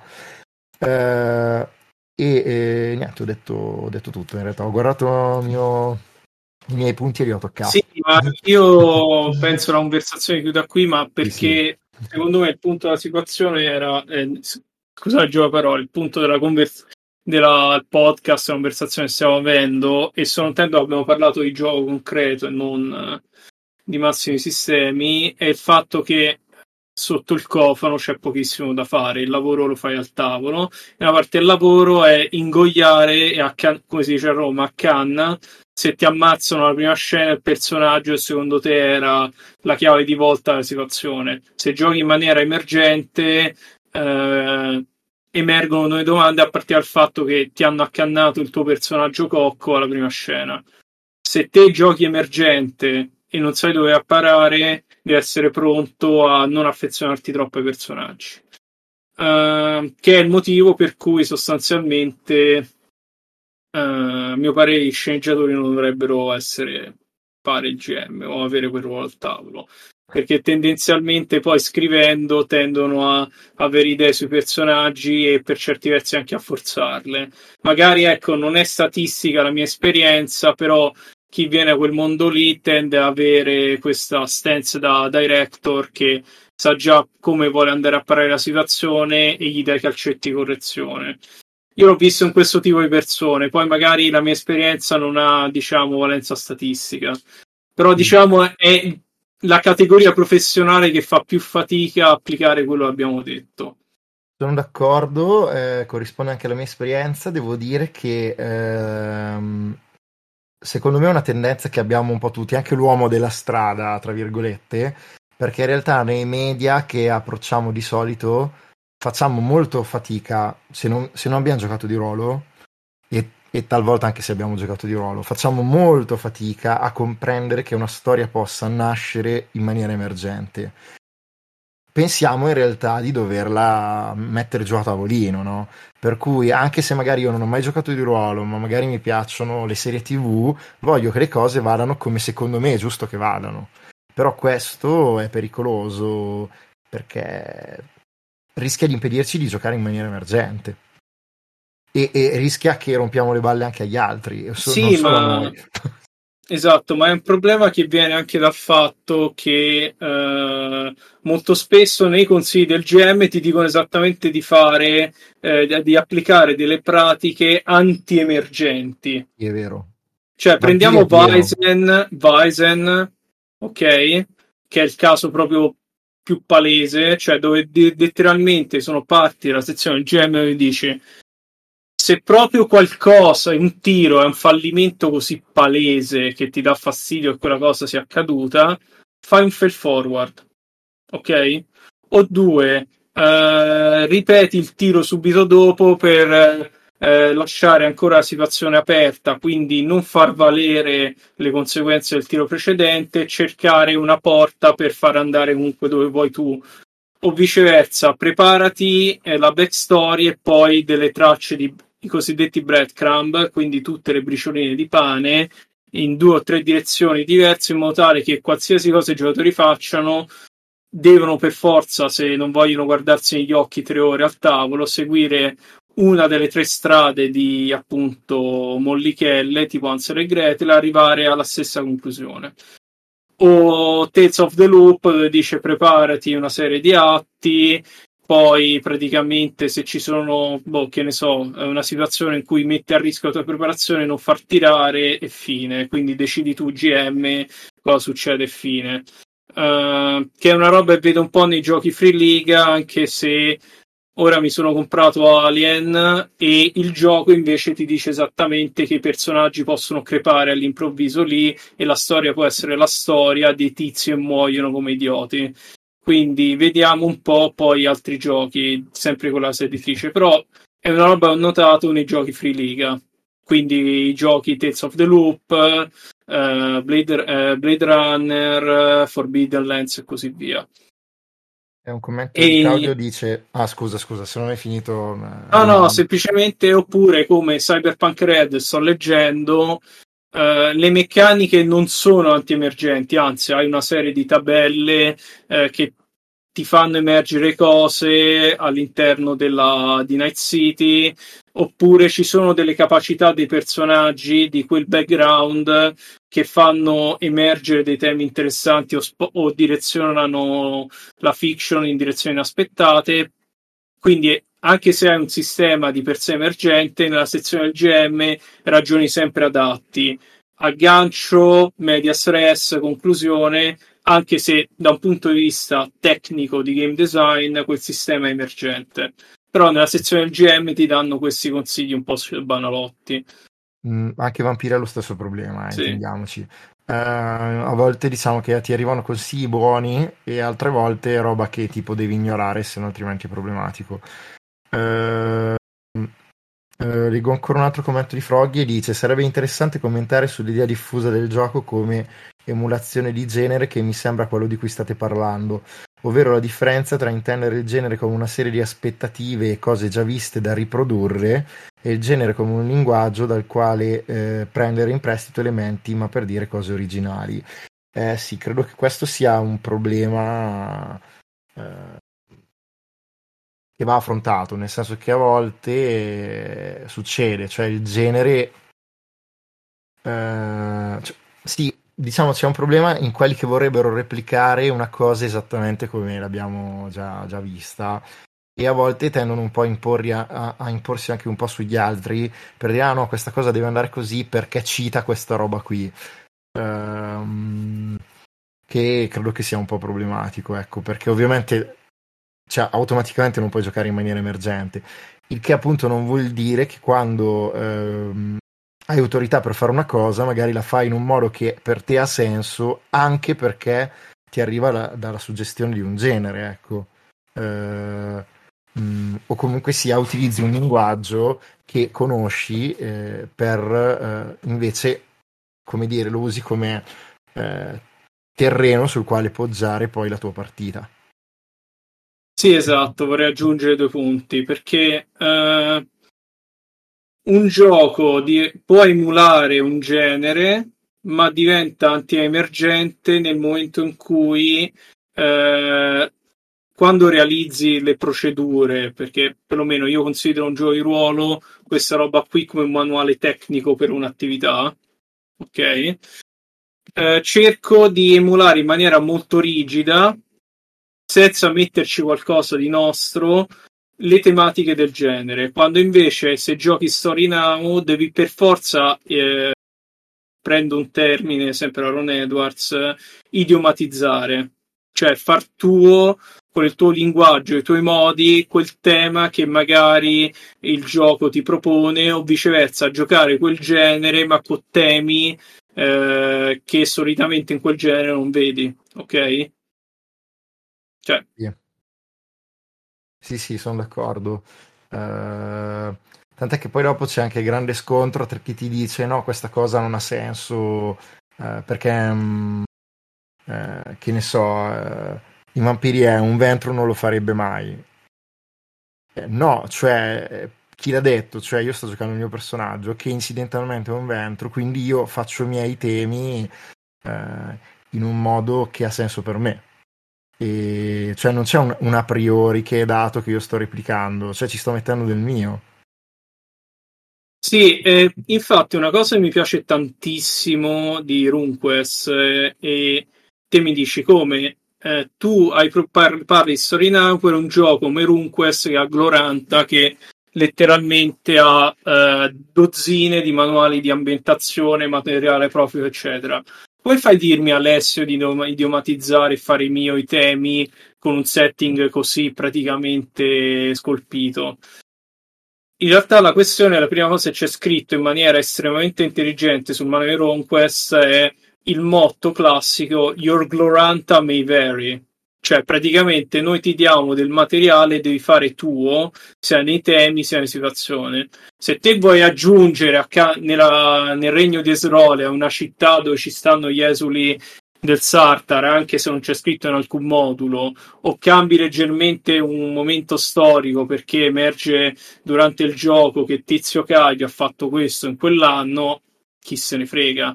Cioè, deve essere uno strumento della preparazione al tuo servizio, non deve essere un feticcio da venerare e, de- e, co- e al tempo stesso devi costruire la tua prep in modo tale che lo porti in gioco, ma senza che i giocatori lo tocchino.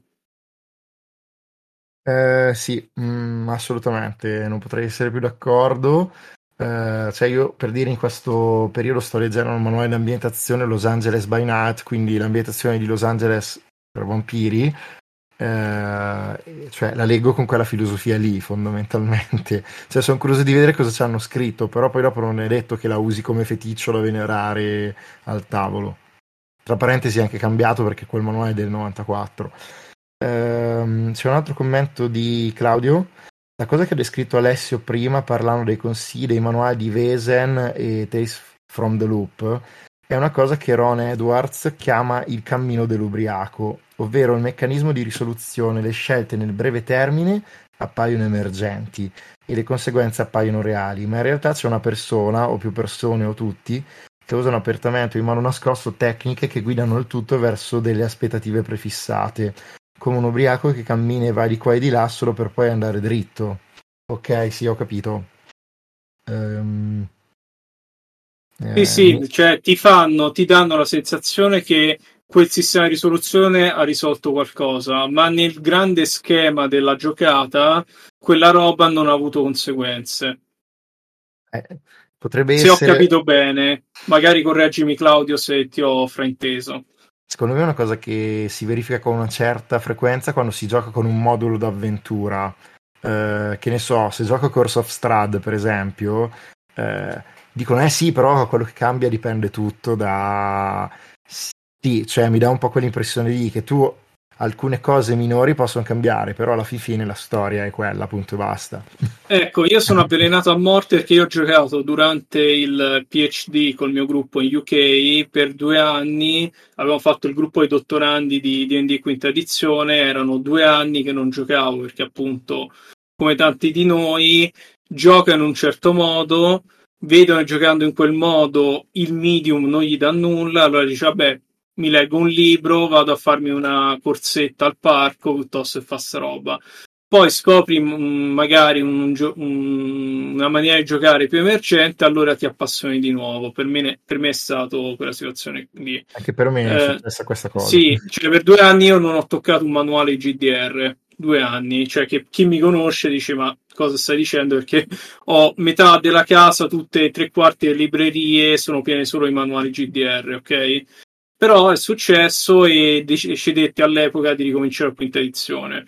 Dopo averla giocata, parlando anche col GM, il GM fece una cosa molto intelligente.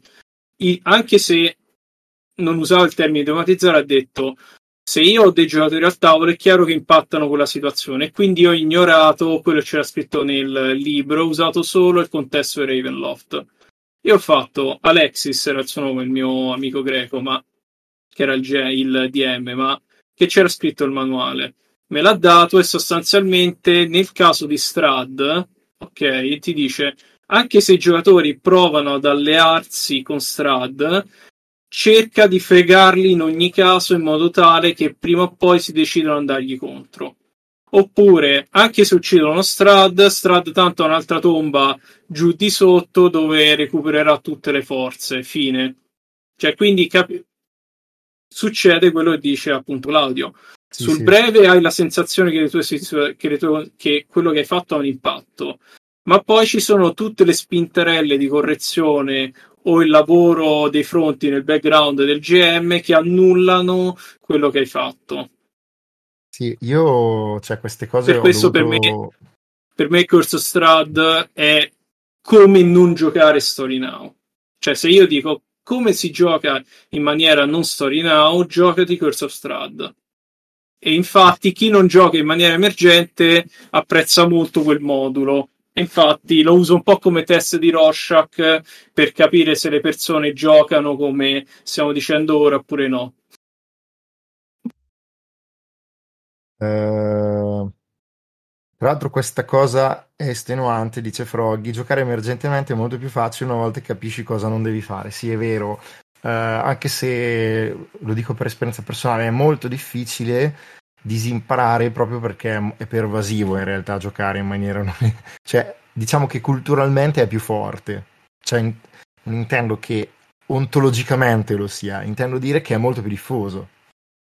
È vero, ma perché come ho detto prima, c'è scritto nel manuale, parliamoci chiaramente, poi dice perché siamo sorpresi che le persone stanno avendo questa conversazione nel tuo podcast, Daniele, sono in minoranza.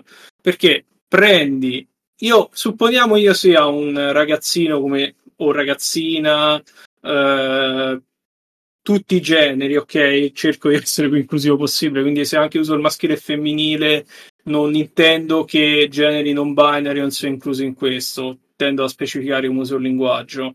Uh-huh. Uh, prendo un manuale, non segue Geek on the Wall, se ne sbatte dei forum, vuole giocare come a, noi penso da ragazzini.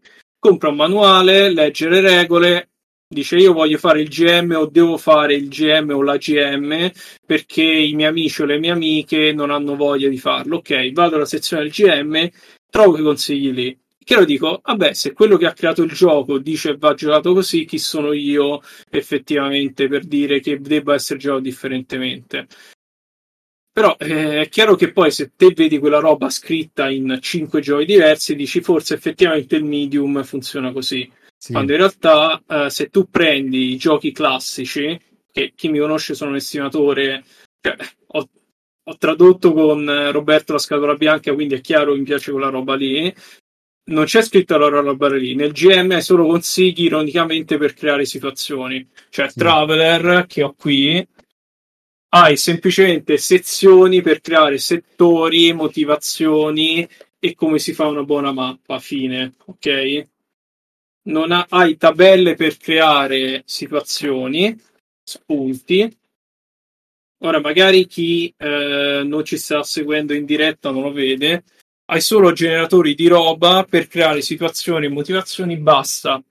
Non hai quella roba lì per dire devi costruirti la preparazione in termini narratologici.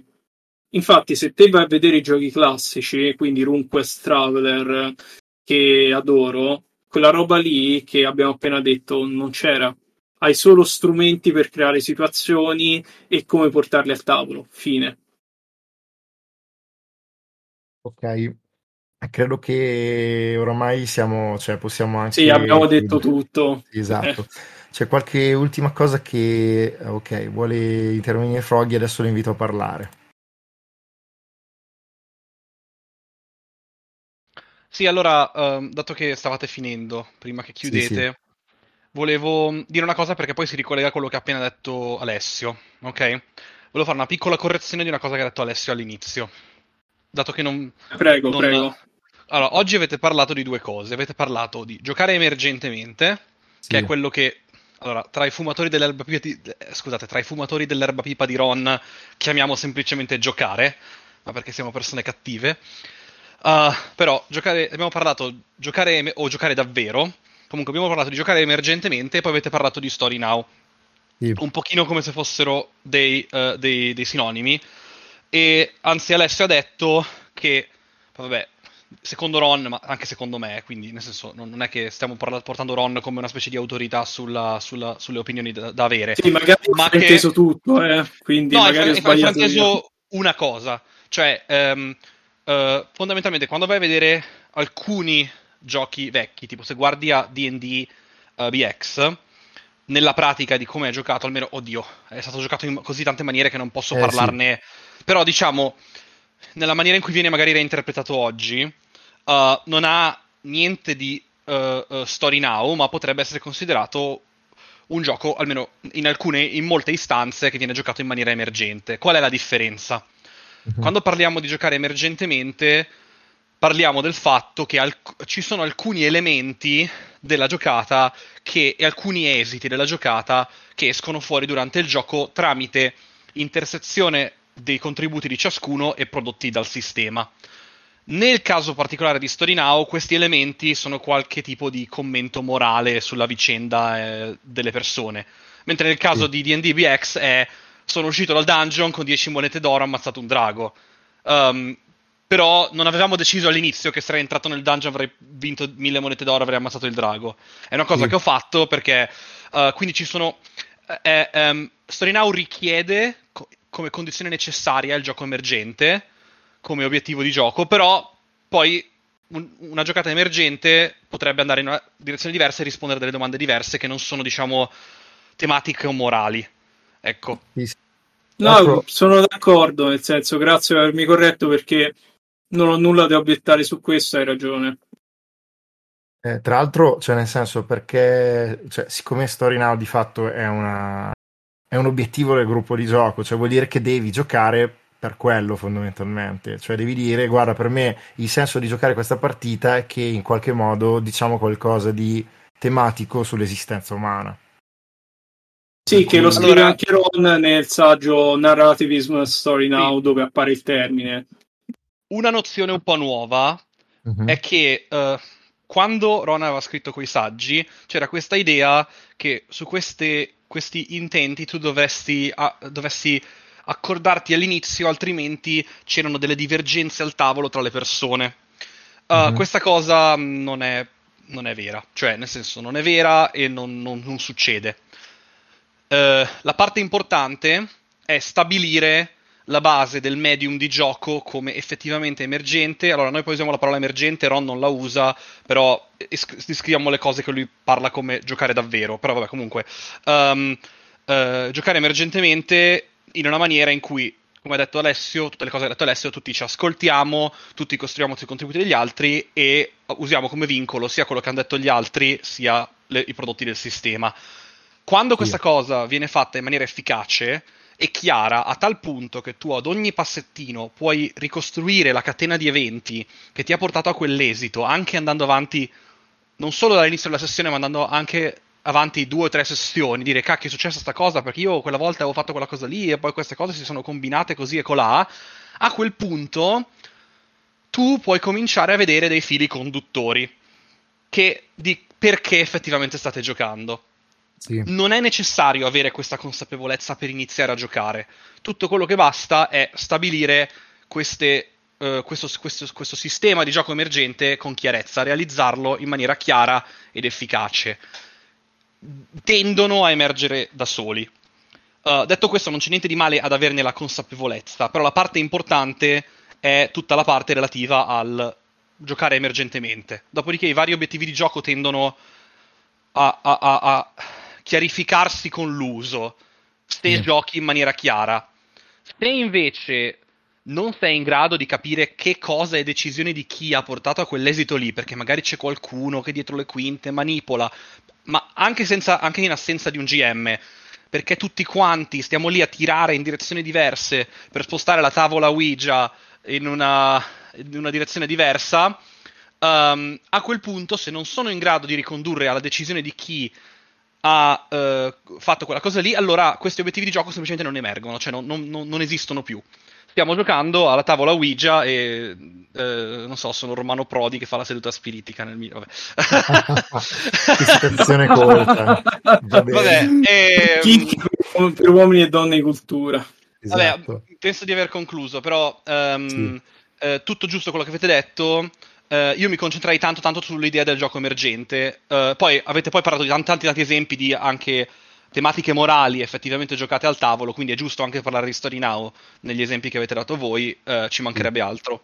Però la cosa importante è più lo stabilire del giocare efficacemente nel medium in una maniera dove le conseguenze e le catene di conseguenze sono ricon- cioè, le potete ri- ripercorrere all'indietro. Ecco.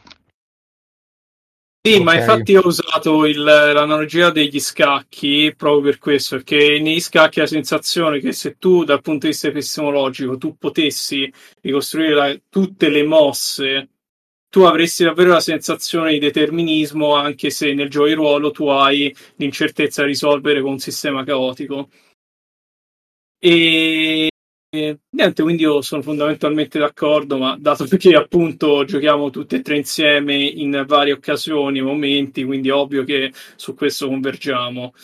Eh, l'unica cosa che mi sento di fare è un commento, nel senso che ironicamente poi in una sessione si è parlato di prep, si è parlato più di gioco giocato che di preparazione ma è ovvio che se giochi emergente e story now non puoi non parlare anche come quella prep che come abbiamo visto è estremamente minimale eh, si riduce poi più a consigli di implementazione che poi eh, teorie eh, si va a parlare di gioco concreto. Perché se giochi se fai prep eh, in maniera story now parli di gioco giocato è inevitabile più che di regole o trucchi di prep come leggi in 2000 forum o nei mille podcast dice eh tu GM fai così oh no fai così scriviti così. No non funziona quella roba se vuoi giocare Story Now fine.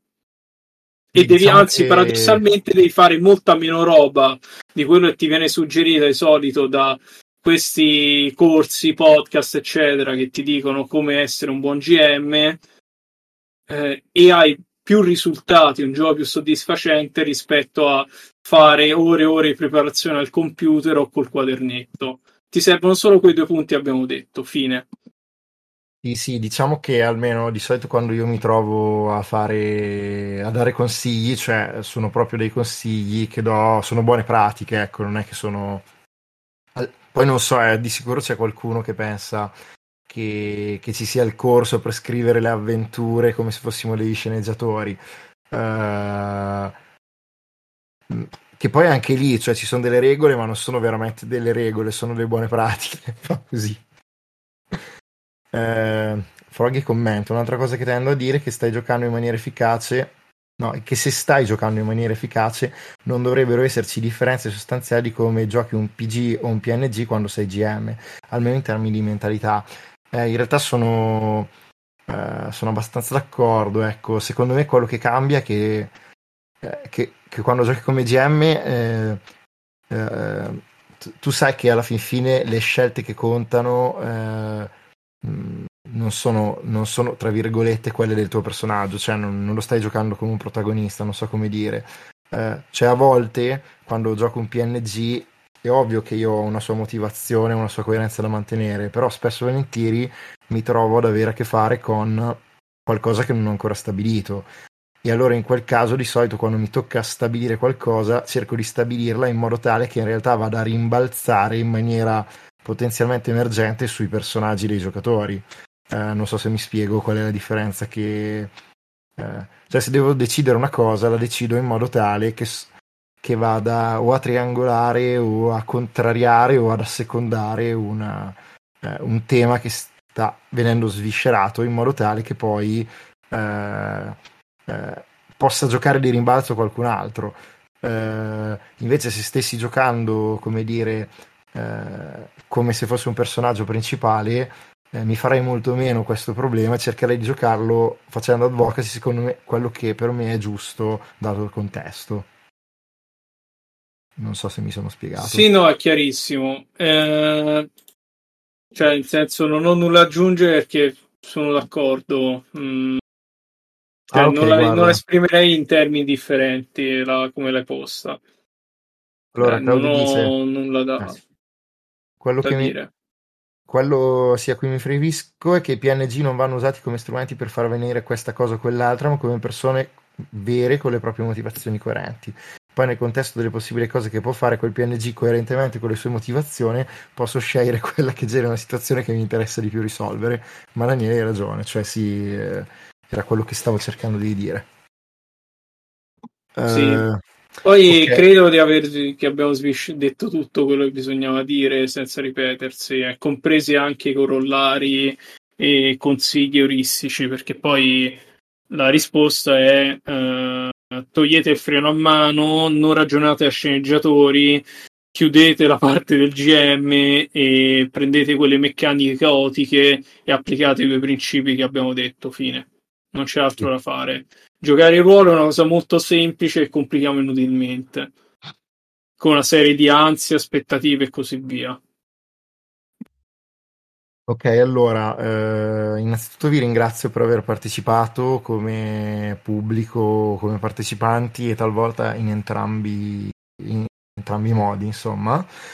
Eh, altre cose da dire sono che, eh, vabbè dai, faccio questa cosa. Eh, la settimana prossima invece ehm, avremo un'altra conversazione a due voci con Lorenzo Bertini, eh, sarà di sabato eh, e riguarderà il tema eh, della sicurezza in gioco, ha, ha, delle domande da farmi. Io ho già precisato che non sono un'autorità in merito, ma la prendiamo come una conversazione in cui cerchiamo di dire cose interessanti sul tema, indipendentemente che sia un punto di arrivo o un punto di partenza. Ecco. Uh, quindi se volete potete partecipare anche tra l'altro è interessante perché fa da contro ecco non più che contraltare è complementare a quello che abbiamo detto, perché se giochi emergente, in particolare Story Now, può capitare che vai a toccare temi scomodi, perché non sai praticamente se emergerà qualcosa che, va, che provocherà bleed nelle persone giocando quei personaggi o creerà disagio al tavolo, no? Mm-hmm. Anche semplicemente il come rappresenti alcune scene molto crude.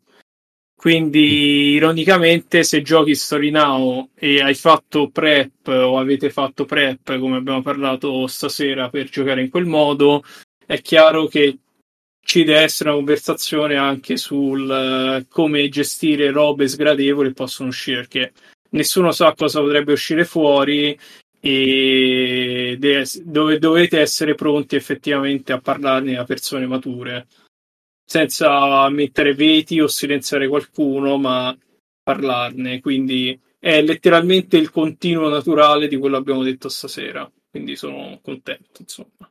Ok, eh, per il futuro, tempo permettendo, penso che parleremo di tanti altri temi. Eh, molti dei quali in realtà li abbiamo già, come dire, trattati stasera, perlomeno nel dire bisognerebbe parlare anche di questo. Eh, Va bene, vedo che sta arrivando Davos che fa un ultimo commento. Non so se l'avete già detto, ma aggiungo una mia riflessione. Giocare Story Now è accettare, constatare che le storie hanno un seme e un valore morale. Ok, sì, ne abbiamo già parlato.